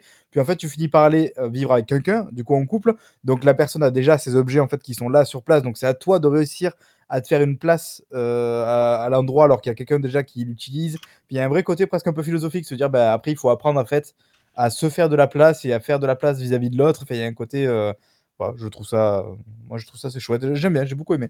Et c'est dans le pass du coup. Ouais, ouais, tout à fait. Puis il y a des objets qui reviennent euh, d'un déménagement à l'autre. C'est Ouais, joli. objets, ouais, ouais, assez exactement. cool. Euh, après, j'ai j'ai relancé euh, Rift Breaker. Mais je l'ai lancé sur console et j'ai j'ai- j'ai pas aimé la maniabilité sur console. J'avais fait la euh, l'alpha ou la bêta, non la démo quand il y avait eu dans, le festival Steam. Donc on verra, je sais pas si je vais lancer. Et, et j'ai perdu le, le nom de ce point and click que je suis en train de faire avec des, des tableaux Renaissance, Moyen Âge. Euh, qui est complètement what the fuck. C'est du point and click old school, mais avec des Ah, ça me tableaux. parle, ça. Ah, ah, si quelqu'un là est, est très très sympa, complètement barré, donc euh, assez génial. Ah, Et- c'est. euh, Oui, je... dans le Game Pass aussi, non, c'est ça? Oui, oui, oui, oui, oui, oui. C'est pas The Truc of euh, Cavalry ou je sais plus quoi là? Ouais, exactement. Je, Ouais. je, je me rappelle plus du nom. Je, je suis navré. Je, je, vous- je vous le remettrai.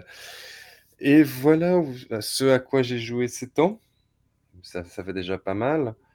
Euh, en plus d'avoir terminé ben, ben, Guardian of the Galaxy, avoir fait du Back 4 Blood.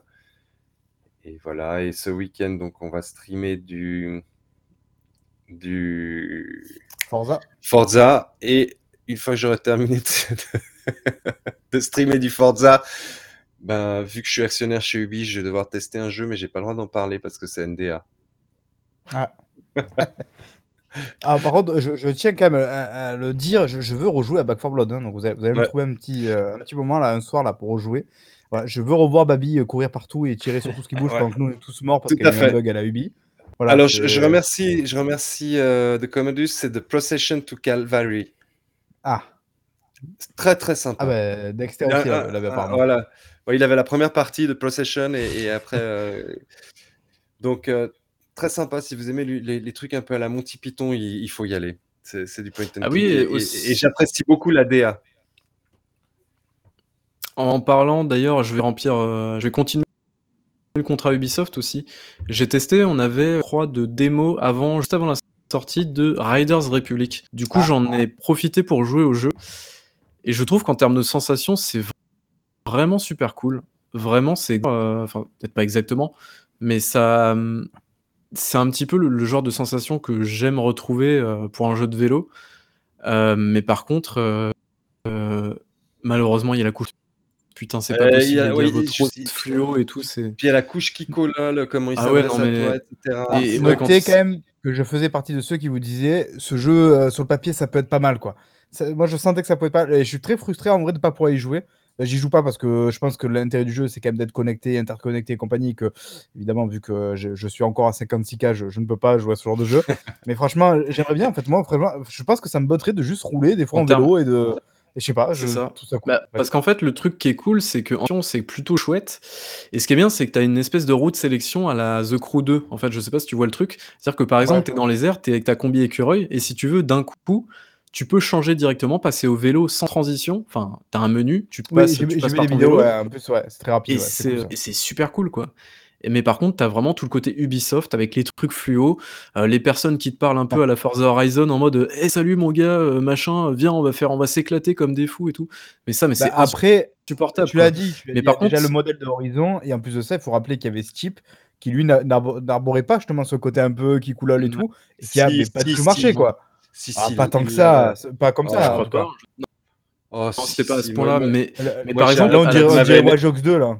Moi, ça m'avait énervé, quoi.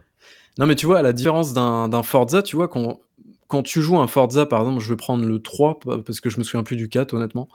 Euh, mais par exemple, le, le- le 3, bah, en fait, tu as ce côté qui coulole, mais ça dure deux secondes et il te lance dans le gameplay et après, c'est bon, t'es parti. Alors que là, Riders Republic, j'ai passé littéralement 45 fucking minutes où ils arrêtaient pas de m'expliquer des machins. Tu descends de ton vélo pour aller rejoindre un panneau pour qu'il te téléporte à un machin. Ensuite, euh, t'as le truc qui te parle et qui dit Oh, tu vas voir la coupe Red Bull, ça va être trop bien, euh, ça, va, ça va être super et tout. Vas-y, enfour- enfourche ton vélo et tout. C'est c'est ju- juste. euh, non, c'est pas possible quoi. Et, euh, et c'est dommage qu'il y ait cette couche-là, mais bon, encore une fois, je pense que la couche Peut-être aussi que. ça, mais- Peut-être que c'est plus de notre âge aussi, hein, tout simplement. Peut-être admettre aussi que. Non, mais voilà. je suis ce qui me saoule, c'est que derrière, tu vois, il y a un bon jeu. C'est ça qui est chiant. Ouais, il y a un gameplay très bon derrière. Il y, a un, il y a un bon gameplay, il y a des bonnes sensations. Et en fait, le- Il faudrait pouvoir, en fait, au début du jeu, que tu choisisses est-ce que tu es un ado, donc est-ce que tu veux la couche qui coulole et tout, ou est-ce que tu es euh, un adulte blasé, du coup, on va te parler d'impôts, on va te parler de deuil, de mort, euh, de, voilà, de, de- de Est-ce responsabilité. que tu as pensé à prendre une assurance vie En fait, ça va se transformer en livreur Uber qui doit euh, pouvoir travailler pour faire subvenir à sa famille, tu vois, le truc hyper dépressif. Non, mais ce que je veux dire, c'est que même, Les enfants même, malades et tout, l'horreur. même les jeunes d'aujourd'hui, enfin, c'est pas attirant pour eux, ça, si? Enfin, je sais pas. Moi, ça me. Écoute, euh, euh, Attends, attends Babyboul, on, on refait un saut en arrière. Tu, tu- tu te rappelles ce qui a eu le plus de viewers au The Event Oui, Ouais, c'est ouais, Voilà. Mais, Euh, mais je- je, je ferai tester à l'occasion ce jeu à mon frère qui est vraiment euh, l'archétype du kikou en puissance. Et, je vous dirai euh, ce qu'il en a pensé, ça peut être un, un bon Voilà. thermomètre. Alors, euh, on va juste terminer sur une question. On nous demande si on a essayé Forgotten City. Alors, je l'ai lancé. J'ai- un problème fondamental avec la direction artistique de ce jeu que je trouve dégueulasse. Il, c'est il du- est pas beau. C'est du Unreal Engine très mal utilisé. Non, c'est J'essaierai de me forcer. C'est du Skyrim sous Unreal Engine. Voilà, voilà. C'est très moche. J'essaierai de, me, forcer à continuer parce que j'ai lu beaucoup de bien à son sujet. Babywool, toi, tu l'as fait. hein Euh, oui, bah d'ailleurs, je pense euh, ne pas trop me tromper, mais je pense que c'est mon GOTY de cette année, tout simplement. En fait, si vous arrivez réellement à passer le côté, euh, le côté très moche du jeu, vous avez un putain de bon jeu, mais vraiment derrière. C'est, j'ai trouvé le jeu absolument génial. Euh, dans ses dialogues, voilà, c'est un jeu qui se, résout que à base de dialogue. Il y a deux trois combats, mais c'est honnêtement, c'est pas ouf. Euh, mais vraiment, voilà, c'est une sorte de Cluedo en fait, euh, où tu passes ton temps à parler à des gens et tu dois recouper les informations et tout. Et c'est euh, brillamment exécuté, je trouve. Et c'est un jeu, voilà, je voulais pas vous le, vous le spoiler dans les précédents podcasts et je vais pas le faire non plus là. Mais c'est un jeu qui fait ce que 12 minutes, par exemple, cette année n'a pas réussi à faire. Et ça, rien que pour ça, c'est un grand bravo pour le jeu, quoi. Si vous avez. L'occasion de vous plonger dedans, allez-y euh, sans hésiter. Alors, je il est long. Euh, il faudrait que je regarde mon temps, mais je crois que j'ai dû mettre euh, 8-9 heures, il me semble. C'est pas un jeu qui est très très long non plus, hein, donc euh, je pense que vous pouvez y aller. D'accord. Bon, bah, je, je pense qu'on a fait le tour. Euh, est-ce que quelqu'un a quelque chose à rajouter ou est-ce que la messe est dite pour ce soir? Ah, il faut quand même rappeler que c'était mieux avant quand même. oui, c'est- oui, mais bon, ça, ça, ça, on est fou. On est foutu. C'est vrai que le jeu vidéo, c'était mieux avant et qu'aujourd'hui, on ne peut plus rien dire. Sur ces bonnes Bah, le problème paroles, du c'était mieux avant, c'est qu'on est forcément dans l'après quoi qu'il arrive. Donc euh, voilà. Voilà. Donc, sur ces bonnes paroles et sur ce trait d'esprit de Marc, je Oui. remercie toutes les personnes qui étaient là ce soir avec nous et je remercie également toutes les personnes qui vont nous écouter en, en rediffusion. Et je vous dis à bientôt. Ciao, ciao. ciao.